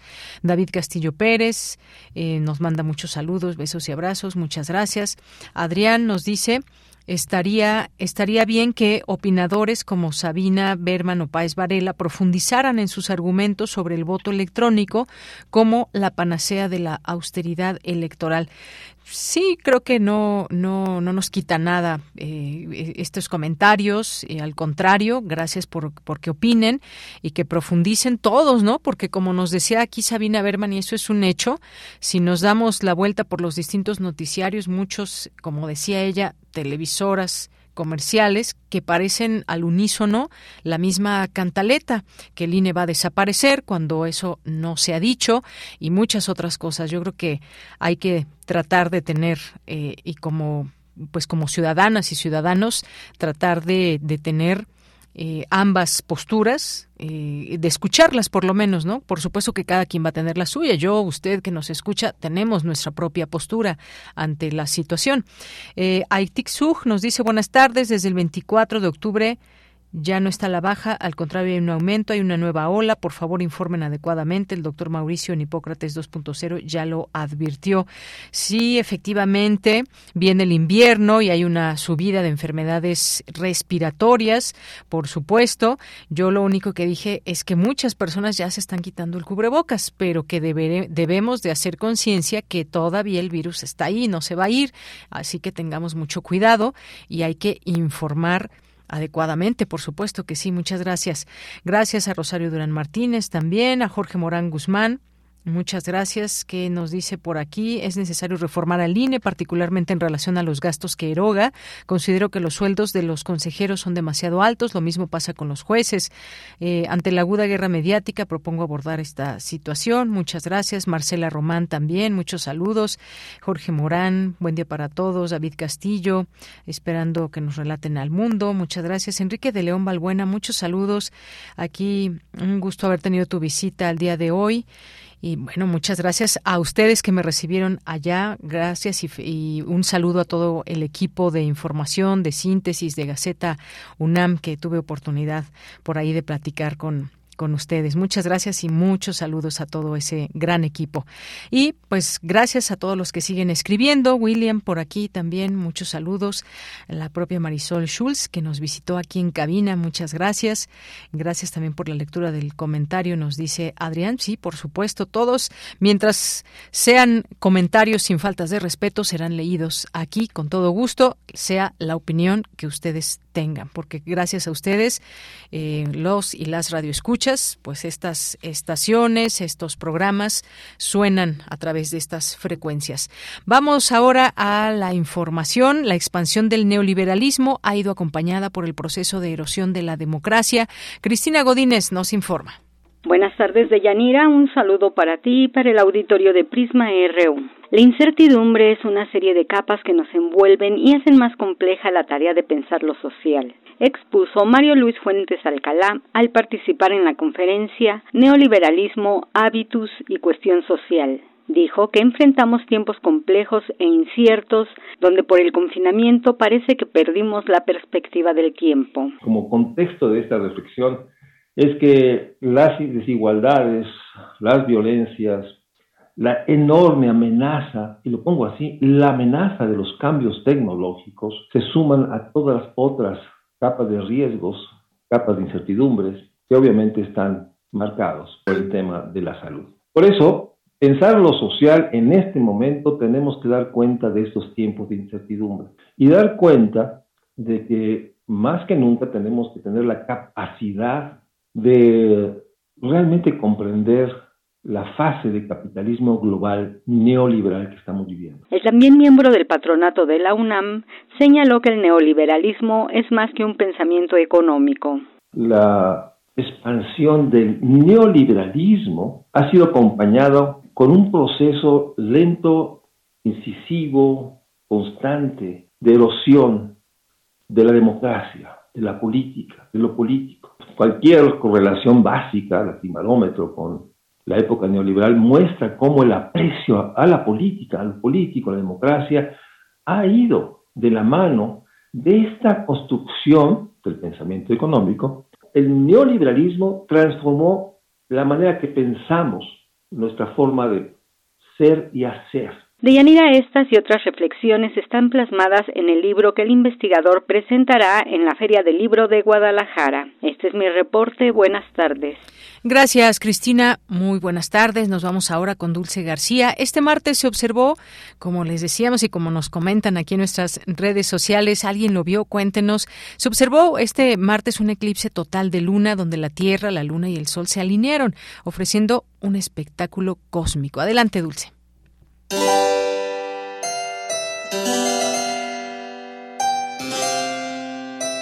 Dicen que hay un epitafio que dice, aquí yacen los cuerpos de Sí y Jo, cuyo destino, aunque triste, era visible, morir por no prever un eclipse que era invisible.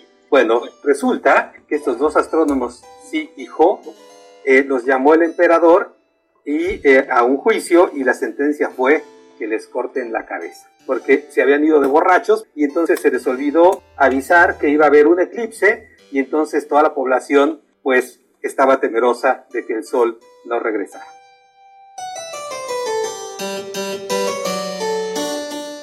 El doctor Raúl Mujica García, representante del Comité Nacional de Eclipses México, destaca con esta lectura la importancia que desde siempre han tenido los eclipses para el ser humano. La madrugada de este 8 de noviembre en México se pudo disfrutar de un eclipse total de luna, fenómeno también conocido como luna de sangre. En el momento de este eclipse, nuestro planeta tenía una interposición entre la luna y el sol como parte de su trayecto natural. La particularidad de la luna de sangre es que la sombra de la Tierra se proyecta sobre la superficie blanca de la Luna, lo que le da a esta una tonalidad carmesí. Según información obtenida de diversos centros astronómicos, el eclipse comenzó alrededor de las 3 horas con 9 minutos, hora Ciudad de México, y tuvo su punto máximo a las 4.17, para después comenzar a descender. ¿Cuáles serán las recomendaciones para poder verlo? Encontrar el cielo despejado y desde luego voltear a mirarlo. A diferencia del eclipse solar, el de luna sí puede observarse sin necesidad de proteger la vista. El eclipse pudo verse en México, Estados Unidos, Canadá, Centroamérica, Colombia y las regiones más boreales de Perú y Venezuela. Un eclipse de luna se produce cuando la Tierra se interpone entre el Sol y la Luna, generando en esta última una sombra. Los eclipses lunares son mucho más frecuentes que los eclipses de Sol. Lo cierto es que no queremos perdernos ninguno de los dos. Por ello se instaló el Comité Nacional de Eclipses de México, para que podamos apreciar estos fenómenos sin que se nos pase la hora ni la fecha. Y así como diría el doctor Raúl Mujica, que no les corten la cabeza a los astrónomos los astrónomos no queremos que nos vayan a cortar la cabeza por no predecir, por no hablar del eclipse, por no avisar del eclipse. Eh, y la otra es que no queremos que la población pues tenga temor de observar el eclipse. Por eso desde hace dos años es que se constituyó el Comité Nacional de Eclipses México, con las instituciones de mayor prestigio en astrofísica, con universidades, por supuesto, también de gran prestigio, pero también con muchos grupos de astrónomos aficionados y de ONGs que están participando en este comité. Para Radio UNAM, Dulce García. Bien, nos vamos ahora a la información internacional a través de Radio Francia. Relatamos al mundo. Relatamos al mundo.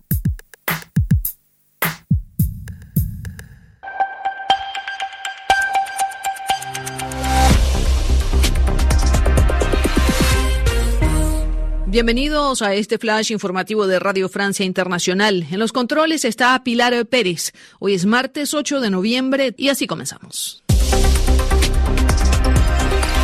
Andreina Flores en Estados Unidos avanzan las elecciones de medio mandato para escoger 435 escaños de la Cámara de Representantes, 35 senadores y 36 gobernadores de estado. Si el poder legislativo queda en manos del Partido Republicano, podría producirse un bloqueo político o al menos una ralentización en las grandes decisiones del país.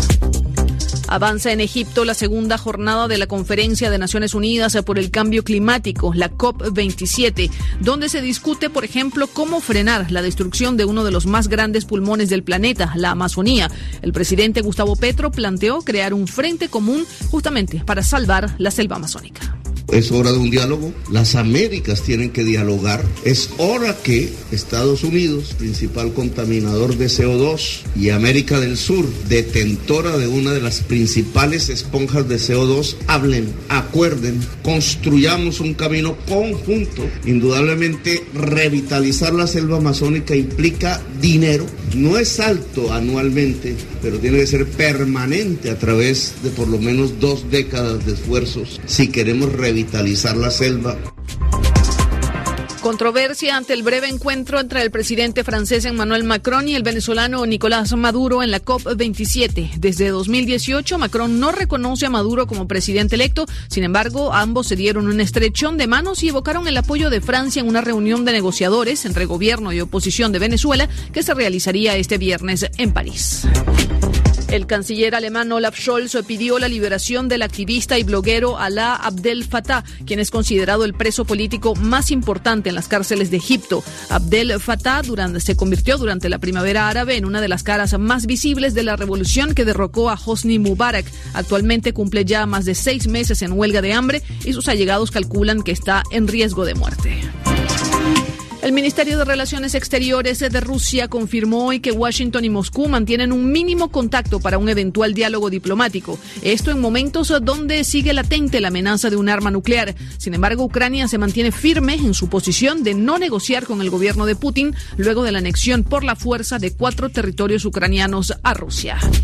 Y la casa de subastas Christie's prepara la venta de la fabulosa colección que reunió Paul Allen, difunto cofundador de Microsoft, que podía elevarse a unos mil millones de dólares. Con esto ponemos punto final a este flash informativo de Radio Francia Internacional. Prisma RU. Relatamos al mundo. Bien, hoy es martes de Fundación UNAM y en esta ocasión nos acompaña la maestra Leticia Cano Soriano, que es parte del Consejo Académico del área de las ciencias sociales, porque nos va a platicar de este foro 2020 ya en su novena edición y especialmente de la Mesa de Desarrollo Social. Maestra, siempre bienvenida a este espacio. Muy buenas tardes. Muy buena tarde, Deyanira. Un gusto estar con ustedes y saludos a la audiencia de Radio UNAM. Gracias, maestra. Pues cuéntenos acerca de esta mesa que se podrá seguir eh, a través de las redes sociales, que también ya se ha regresado la presencialidad y que, pues, el título lleva Desarrollo Social. Sí, exactamente, Deyanira. Pues esta es la novena edición, como bien comentaba usted, la novena edición del Foro 2020 que organiza la Fundación UNAM eh, y nuestra Universidad Nacional Autónoma de México a través de los cuatro consejos académicos de área y del bachillerato.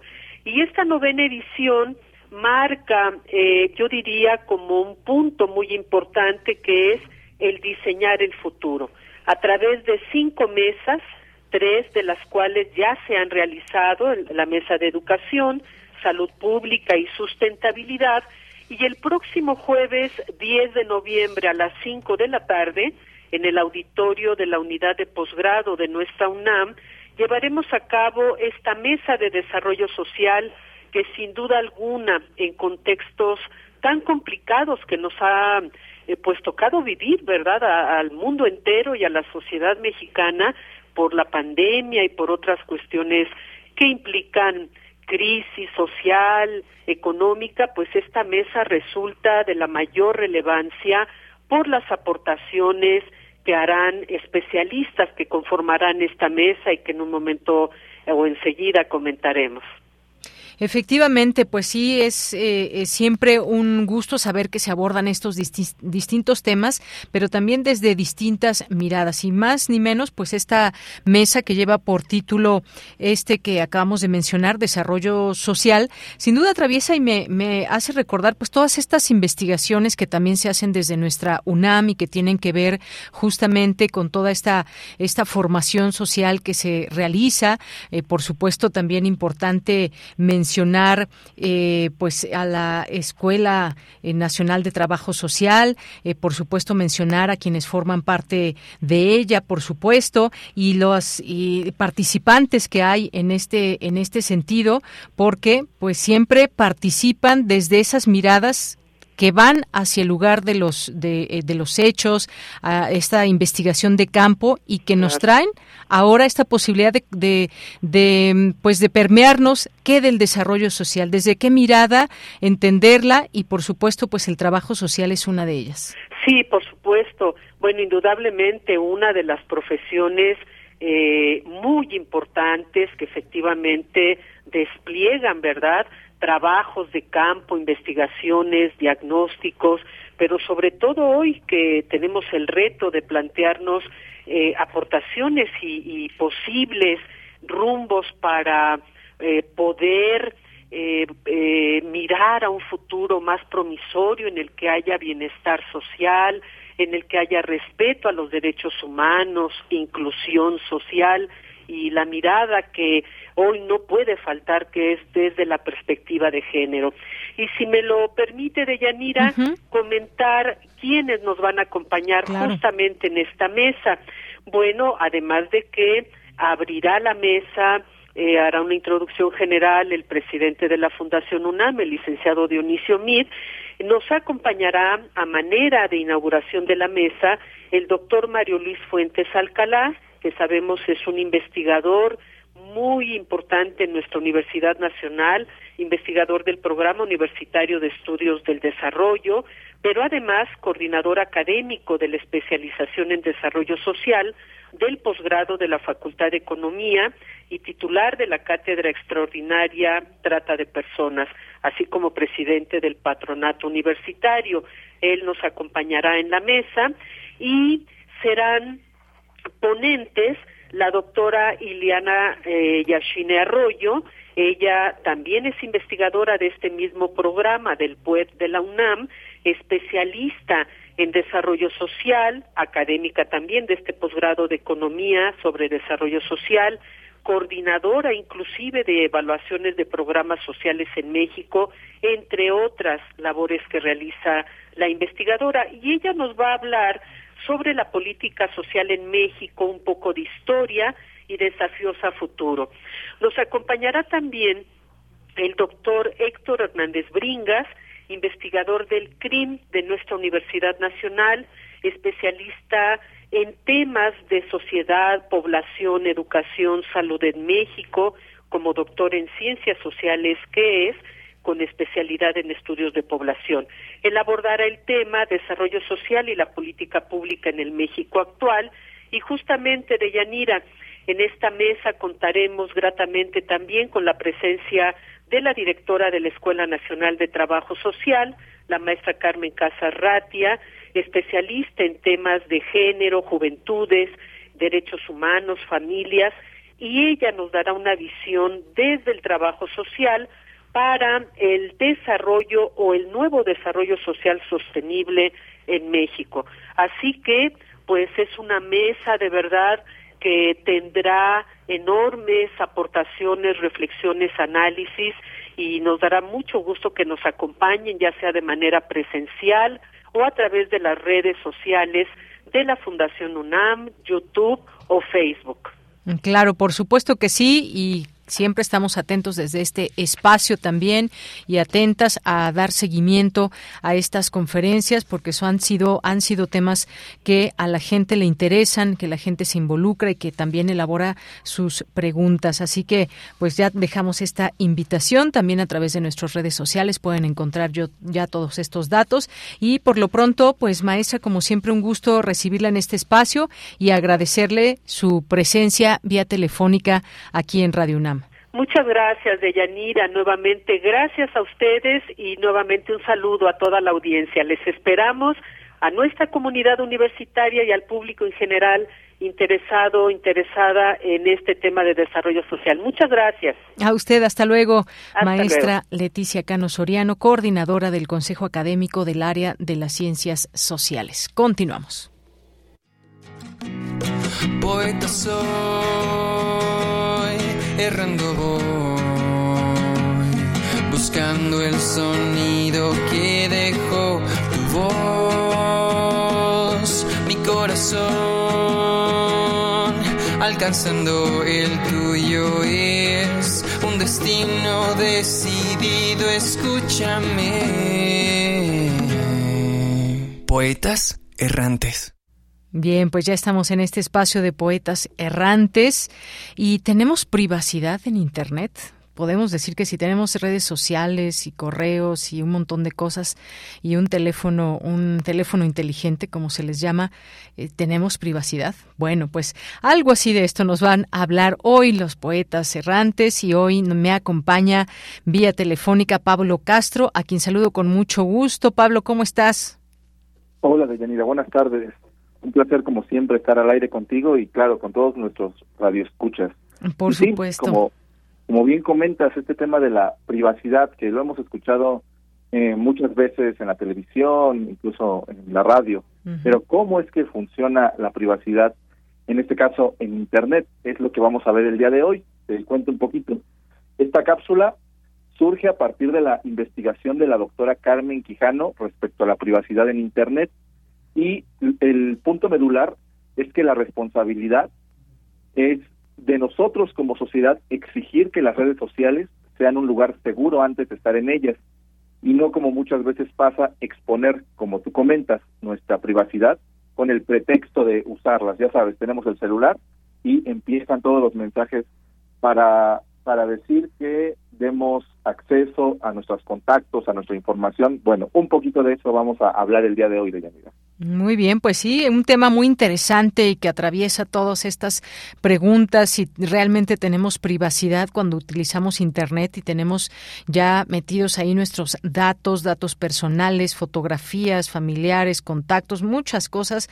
Pero vamos a escuchar, si te parece bien, esta cápsula y regreso contigo. Ya.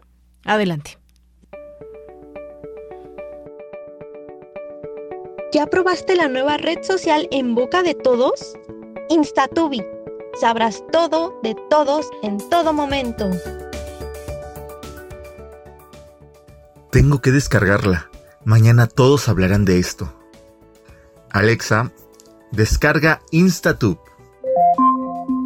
De acuerdo, procedo a descargar Instatube. ¡Apúrate! Un momento. Error detectado. ¿Ahora qué? Para poder descargar la aplicación, tienes que estar de acuerdo con los términos y condiciones. Sí, sí, lo que sea, acepto. Perfecto. Procedo a abrir la aplicación. Al fin. Error detectado. Ah, ¿qué quieres? Para continuar, se requiere que le dé permiso a la aplicación de conocer sus contactos. Sí, apúrate. Ok. Perfecto. Mira, Alexa. Vamos a empezar creando nuestro perfil. Pon la foto que tengo en todos lados. Escribe que voy a la universidad, que no busco nada serio y... Un momento. ¿Qué? Error, error, error crítico del celular. La aplicación Instatube solicita su permiso para acceder a su ubicación, acceder a sus otras aplicaciones, acceder a su cumpleaños, acceder a sus gustos, acceder a sus identificaciones y acceder a sus cuentas de banco. ¿Qué? ¿Para qué quieren eso? Si quiere la aplicación, no pregunte. ¿Acepta o no? Eh... ¿Podría aceptar solo algunos? No son enchiladas para que sea a su gusto. ¿Acepta o no? Eh, sí, acepto todo. Ok, procedo a hacer tu perfil. No, espérate. No, mejor no. Cancelo, cancelo. Para cancelar la opción, diga denegar. Denegar, denegar. Lo siento, la opción de negar no está permitida. Hasta luego. Pero... Ah, tiene que haber algo para que me devuelvan mis datos. Ya sé. Voy a hablar al soporte técnico.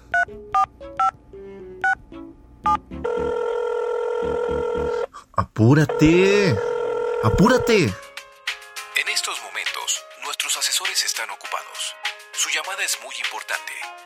En un momento lo atenderemos. Sí, ya, apúrate. ¿Qué?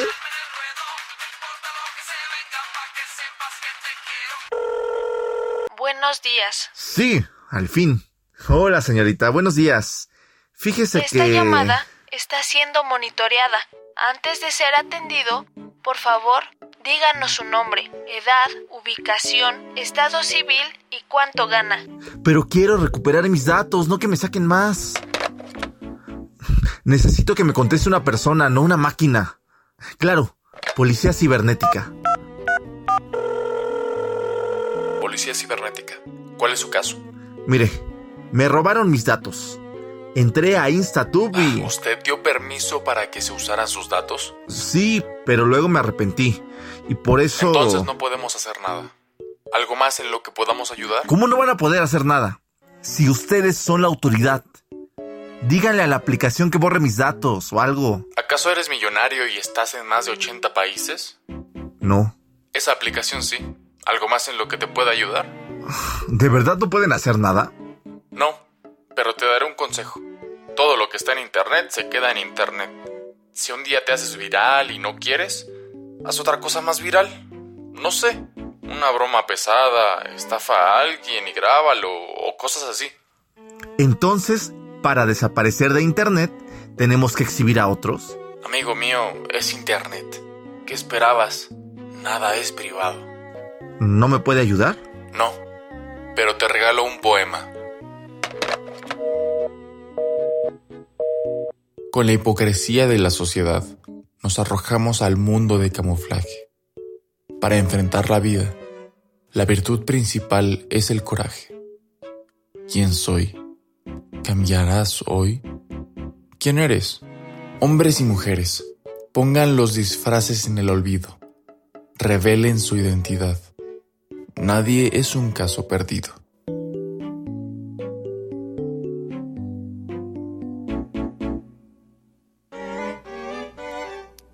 Oye, pues muchas gracias, Pablo, por esta por esta cápsula. Creo que nos hemos identificado en algún momento. Me recordó mucho también cuando quieres hablar a un banco y pues simplemente no puedes llegar a una persona y hay todo el tiempo una máquina. Pero los datos personales, vaya que los hemos perdido de alguna manera o, damos los datos personales sin más ni menos por querer bajar aplicaciones y tener eh, todo lo que está de moda, redes sociales y más. Sí, así es, Yanira. Y ahondando en el tema de la doctora Carmen Quijano, ella propone que se debe repensar lo que entendemos por la privacidad a día de hoy.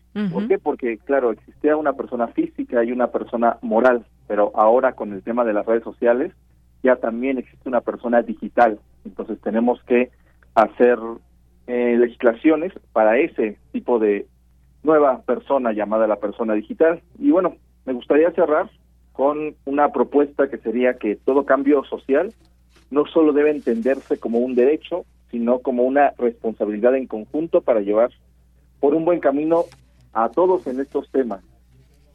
Muy bien, bueno, pues ahí está el mensaje y esta reflexión sobre la privacidad en Internet y eso me dejaste pensando, la persona digital. Muchas gracias, Pablo, un saludo siempre a todas y todos los poetas errantes gracias a ti, Yanina. Cuídate mucho. Un abrazo, muchas gracias. Gracias por traernos este tema también desde este espacio. Continuamos. Esta es una producción de Poetas Errantes, unidos con la poesía y el corazón. Algo en ti me es muy familiar.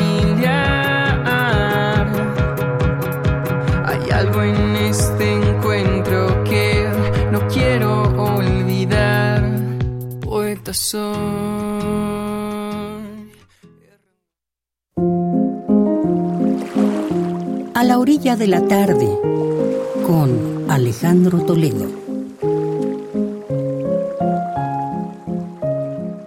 Bien, pues damos la bienvenida a Alejandro Toledo en este espacio. Alejandro Toledo es escritor y ensayista y en esta ocasión nos hablará del centenario de la muerte del escritor francés Marcel Proust, quien justo en 1922 logró poner el punto final a su magna obra En busca del tiempo perdido, integrada por siete libros. ¿Qué tal Alejandro? Muy buenas tardes.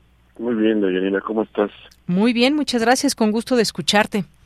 Sí, pues 1922 así, este, fue un año como muy intenso en lo, en lo literario. Nosotros a lo largo de este 2022 hemos recordado, por ejemplo, en febrero la, los 100 años de Ulises de Joyce, de su, publicación.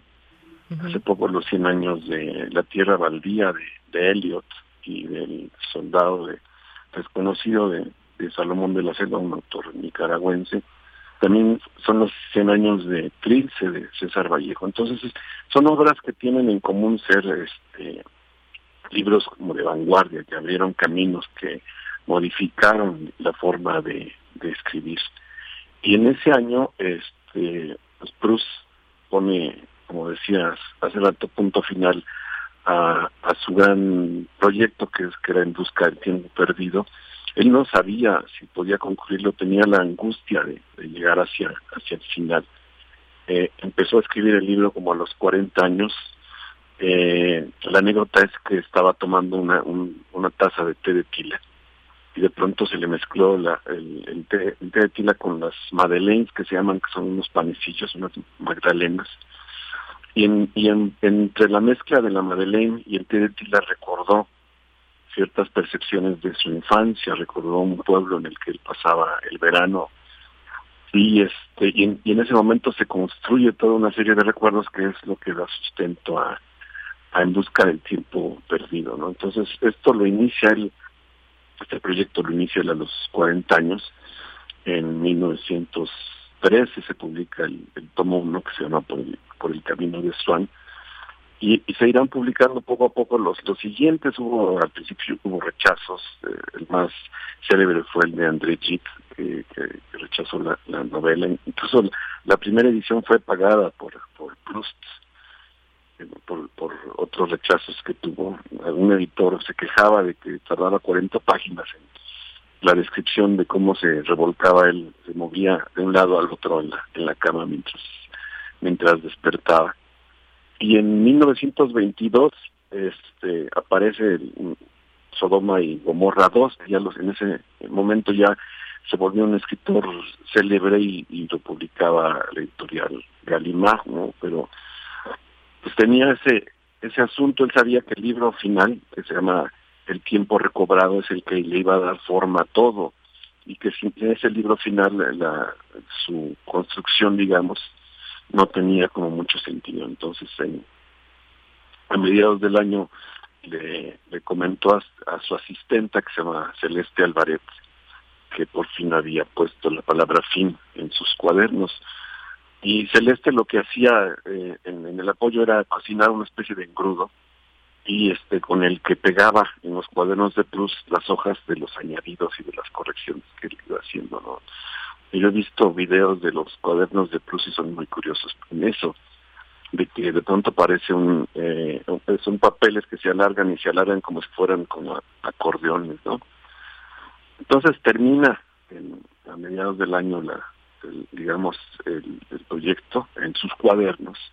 Después el siguiente proceso era eh, eh, llamar a las mecanógrafas para que pasaran en limpio, este, las correcciones, etcétera. Entonces ahí no terminaba realmente el trabajo, ¿no? Pero, pero Cruz se fue sintiendo cada vez más enfermo. Tenía además el problema de una mudanza que inesperada que tuvo que hacer por ahí de 1921 y, y llegó a un lugar que estaba como mal mal construido, sobre todo las, las chimeneas tenían el tiro eh, que eh, se salía el humo y inundaba el, el, departamento. Entonces él canceló la, la chimenea y el, y el frío era, parece que, que, muy duro. ¿no? Entonces entre el asma y, este y una primera gripa y luego que se convirtió en neumonía, pues sus últimos sus últimos tiempos fueron de, de seguir corrigiendo, de hacer añadidos, de estar tosiendo, de dejar de comer, se alimentaba solo con café y,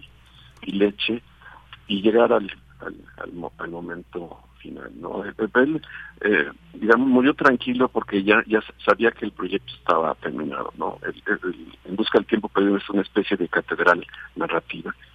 Entonces, el, el, los cimientos están en el primer libro, en esta experiencia de la Magdalena mojada en, en, en té de tila y es una es una obra magna digamos no que está llena de, de, momentos este memorables de situaciones. Él sufría de tres cosas. Una de su enfermedad de asma que fue diagnosticada desde pequeño. Otra que era de, origen judío. Su mamá era judía. Y este y el otro que era homosexual no entonces esas tres circunstancias también están como en el en el corazón de la de la obra no es, es de esos libros que, están en las listas, yo sé, de, de obras que, que no que los lectores no, no siempre concluyen. Pero pero yo creo que el esfuerzo debe hacerse un, alguien que se que se precie de ser un, un buen lector debe por lo menos intentar abordar en busca del tiempo perdido. Yo creo que el recorrido vale vale la pena. El tiempo recobrado es, es, es, un, es un, el último libro de la, de la serie es, es maravilloso por porque todos los hilos que están ahí como cruzados en los seis tomos restantes anteriores se, atan en el en el tomo en el tomo final no y la construcción queda queda como este queda lograda queda muy bien terminada entonces en un año de como de celebraciones terminamos con esta conmemoración digamos de la de la muerte de Proust que murió el 18 de de noviembre de 1922 para, para su tranquilidad habiendo eh, terminado aquello que se, que se había propuesto 10 años antes. Así es. Bueno, pues ahí dejamos esta recomendación que nos haces el día de hoy.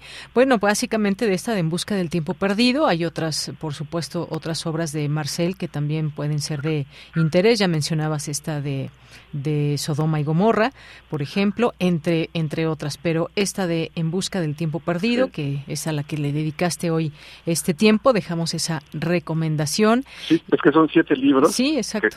En, en siete estancias, el en la mitad está Sodoma y Gomorra, que fue un libro que escandalizó a los lectores de su tiempo, porque describía el mundo homosexual de París.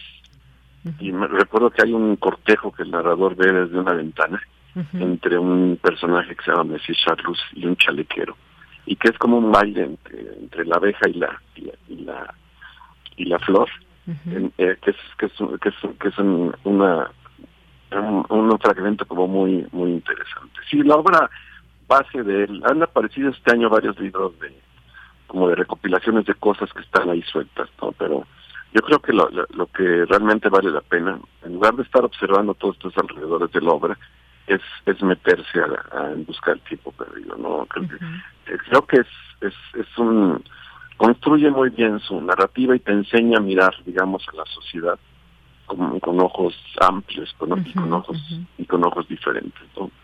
Así es, estoy de acuerdo contigo. Pues muchas gracias, muchas gracias Alejandro Toledo por estar en esta ocasión, en esta sección de, en, a la orilla de la tarde, con esta recomendación. Te escuchamos en 15 días. Que estés muy bien, nos oímos. Claro que sí, hasta luego. Si quieren seguir a Alejandro Toledo en su red social de Twitter, lo pueden hacer en arroba Toledo Bloom y pues lo escuchamos en 15 días. Alejandro Toledo es escritor y ensayista y es parte de los colaboradores de aquí de Prisma RU en literatura. Continuamos. Cultura RU. Bien, nos vamos ahora a la sección de cultura con Tamara Quirós.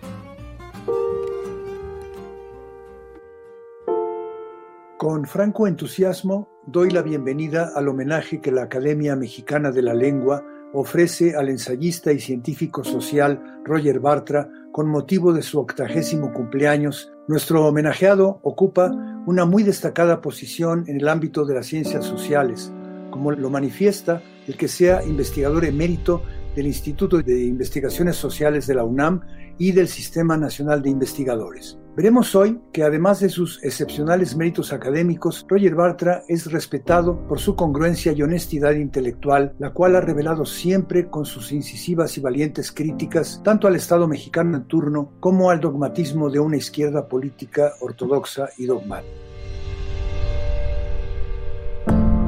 Qué gusto saludarles a través de las frecuencias universitarias de Radio UNAM. Escuchamos las palabras de José Luis Díaz Gómez, integrante de la Academia Mexicana de la Lengua, institución que ayer por la tarde dedicó un homenaje para celebrar los 80 años de vida de Roger Bartra con un encuentro virtual en el que además de José Luis Díaz Gómez participaron Adolfo Castañón, Fernando Serrano Migañón, Jesús Silva Herzog Márquez, Jorge Luis Dueñas y Angelina Muñiz Uberman, quienes dieron cuenta de la vida y obra del autor de El mito del salvaje. Sobre este homenaje conversamos con Roger Bartra, así que les invito a escuchar la charla la Academia Mexicana de la Lengua reconoce su trayectoria. Me gustaría que nos compartiera eh, un poco de esta celebración y también de la importancia de pertenecer a la Academia Mexicana de la Lengua. Claro que sí, cómo no. Este, mire, ante todo, desde luego agradezco muchísimo a la Academia Mexicana de la Lengua. Yo ya llevo unos cuantos años en la academia y mis amigos eh, eh, de la academia han decidido hacerme este homenaje. Pero también quiero mencionar que de estos 80 años, 50, o sea, medio siglo, lo he pasado en la UNAM.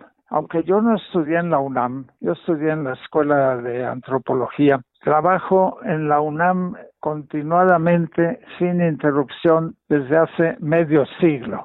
Así que cuando pienso en mis 80 años, no puedo menos que pensar que medio siglo, 50 de esos 80 años los he pasado en la UNAM y los he pasado con todo el apoyo que da la institución, con toda la libertad y eso yo creo que es una cosa que agradecer y que quiero mencionar claramente porque me parece que le debo a la UNAM este apoyo sin duda. Además está en el medio, está en su casa. Pues sí, es, exactamente, es mi casa desde hace 50 años.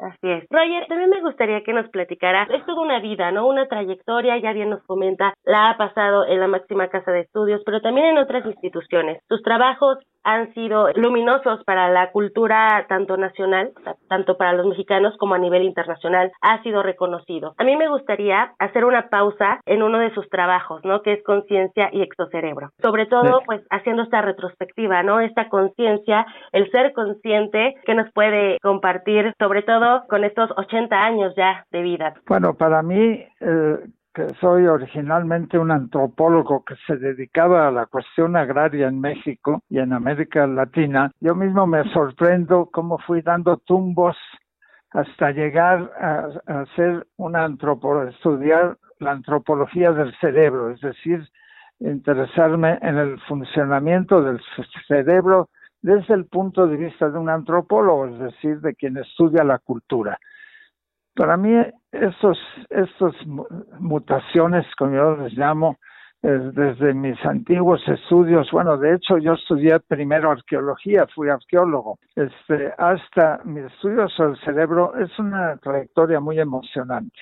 Uno de los temas que más han interesado a los antropólogos es justamente el tema de la identidad. Desde luego la identidad étnica, la identidad nacional, las identidades colectivas, pero también la identidad individual. Y ese es el tema de la conciencia, de la conciencia humana que tiene esa peculiaridad que es la que define al individuo. Y yo, como observé que los científicos sociales se habían puesto a investigar y a estudiar el tema de la conciencia, decidí investigarlos a ellos y ver qué es lo que habían aportado. Y al hacer ese estudio llegué a la conclusión de que por más que buscasen dentro del cerebro el funcionamiento de la conciencia, no lo iban a encontrar completamente allí, porque la conciencia solo está parcialmente dentro del cerebro, pero también se encuentra en las redes que yo llamo exocerebrales, fuera del cerebro, en los territorios simbólicos de la cultura. Esa conciencia que se encuentra estrechamente ligada al cerebro, pero no dentro del cerebro, es la que yo llamo exocerebro, que son eh, sistemas simbólicos de sustitución, como yo les llamo. Yo he dedicado muchos años a estudiar este tema y eh, lo he desarrollado, eh, lo he presentado en dos libros. Eh, primero, la antropología del cerebro y más recientemente un estudio sobre, que se titula Chamanes y Robots, que es un, un estudio sobre las posibilidades de, la, de que se desarrolle una conciencia artificial, o sea, en robots. Así que pues esto eh, lo considero, en cierto modo, la culminación de muchos años de investigación en otros campos, pero que me han llevado a esta temática. Y sobre estas otras lecturas, Roger, eh, pues ¿quiénes han sido tus mentores intelectuales, tus maestros? Bueno, yo he tenido muchos maestros, pero digamos, pocos maestros vivos realmente me han influido. Me han influido más personas, amigos que no fueron mis maestros, pero que con su amistad y la relación con ellos ha sido importante. Puedo mencionar eh, uno también de la UNAM, el filósofo Luis Villoro, que me influyó mucho cuando inicié mis estudios, mis investigaciones sobre la identidad nacional, sobre el carácter del mexicano, sobre la filosofía de lo mexicano. Así que, digamos, también un gran profesor de la, UNAM.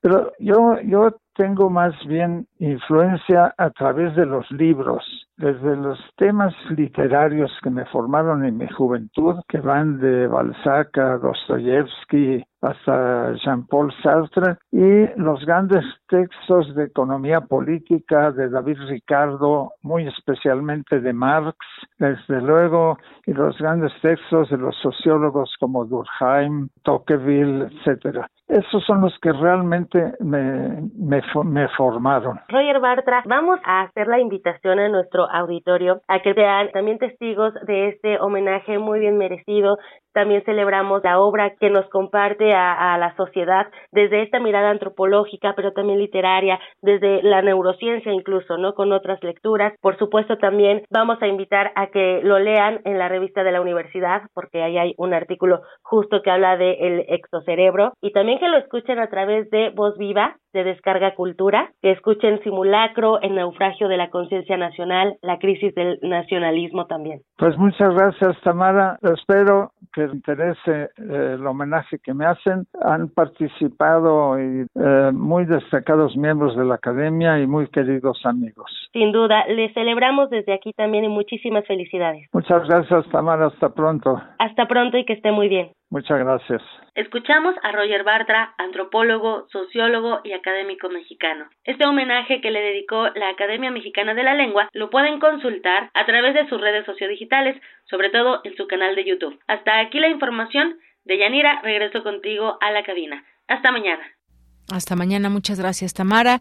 Nos queda muy poquito tiempo, pero no quiero dejar pasar de eh, comentar esta información de un niño de seis años que murió ahogado en una alberca del colegio Williams. Eh, pues llegó muy tarde la ambulancia. Hubo, pues por lo que se relata en las notas informativas, un descuido completamente y absoluto de parte de quienes estaban a cargo de las niñas y los niños en la clase de natación. Este pequeño Abner de seis años, donde sus papás fueron informados en esa misma mañana que había tenido un percance, un accidente en la alberca. Eh, cuando llegó, pues la ambulancia, el pequeño ya había muerto increíble que en un colegio como este pues no se tengan los primeros auxilios, no se tenga un protocolo en, dado caso si sucede un accidente, porque antes de tener el accidente, antes de darse un accidente, pues esperaríamos que, que estén bien cuidados, pequeños que quizás están aprendiendo apenas a nadar. Pues ahí está el dolor de los, de, de los padres, de la mamá, del papá, de la familia y pues a ver ya hay un comunicado de parte del colegio que va a ser empático y demás, pero terrible este descuido y esta responsabilidad que no sé quién del colegio, pero son responsables. Bien, con esta triste noticia nos despedimos hoy, son las 3 de la tarde en punto. Mañana lo esperamos en punto de la una, que tenga buena tarde, buen provecho y hasta mañana. En nombre de todo el equipo, soy de Yanira Morán. Radio UNAM presentó Prisma RU. Una mirada universitaria sobre los acontecimientos actuales. Prisma RU. Relatamos al mundo.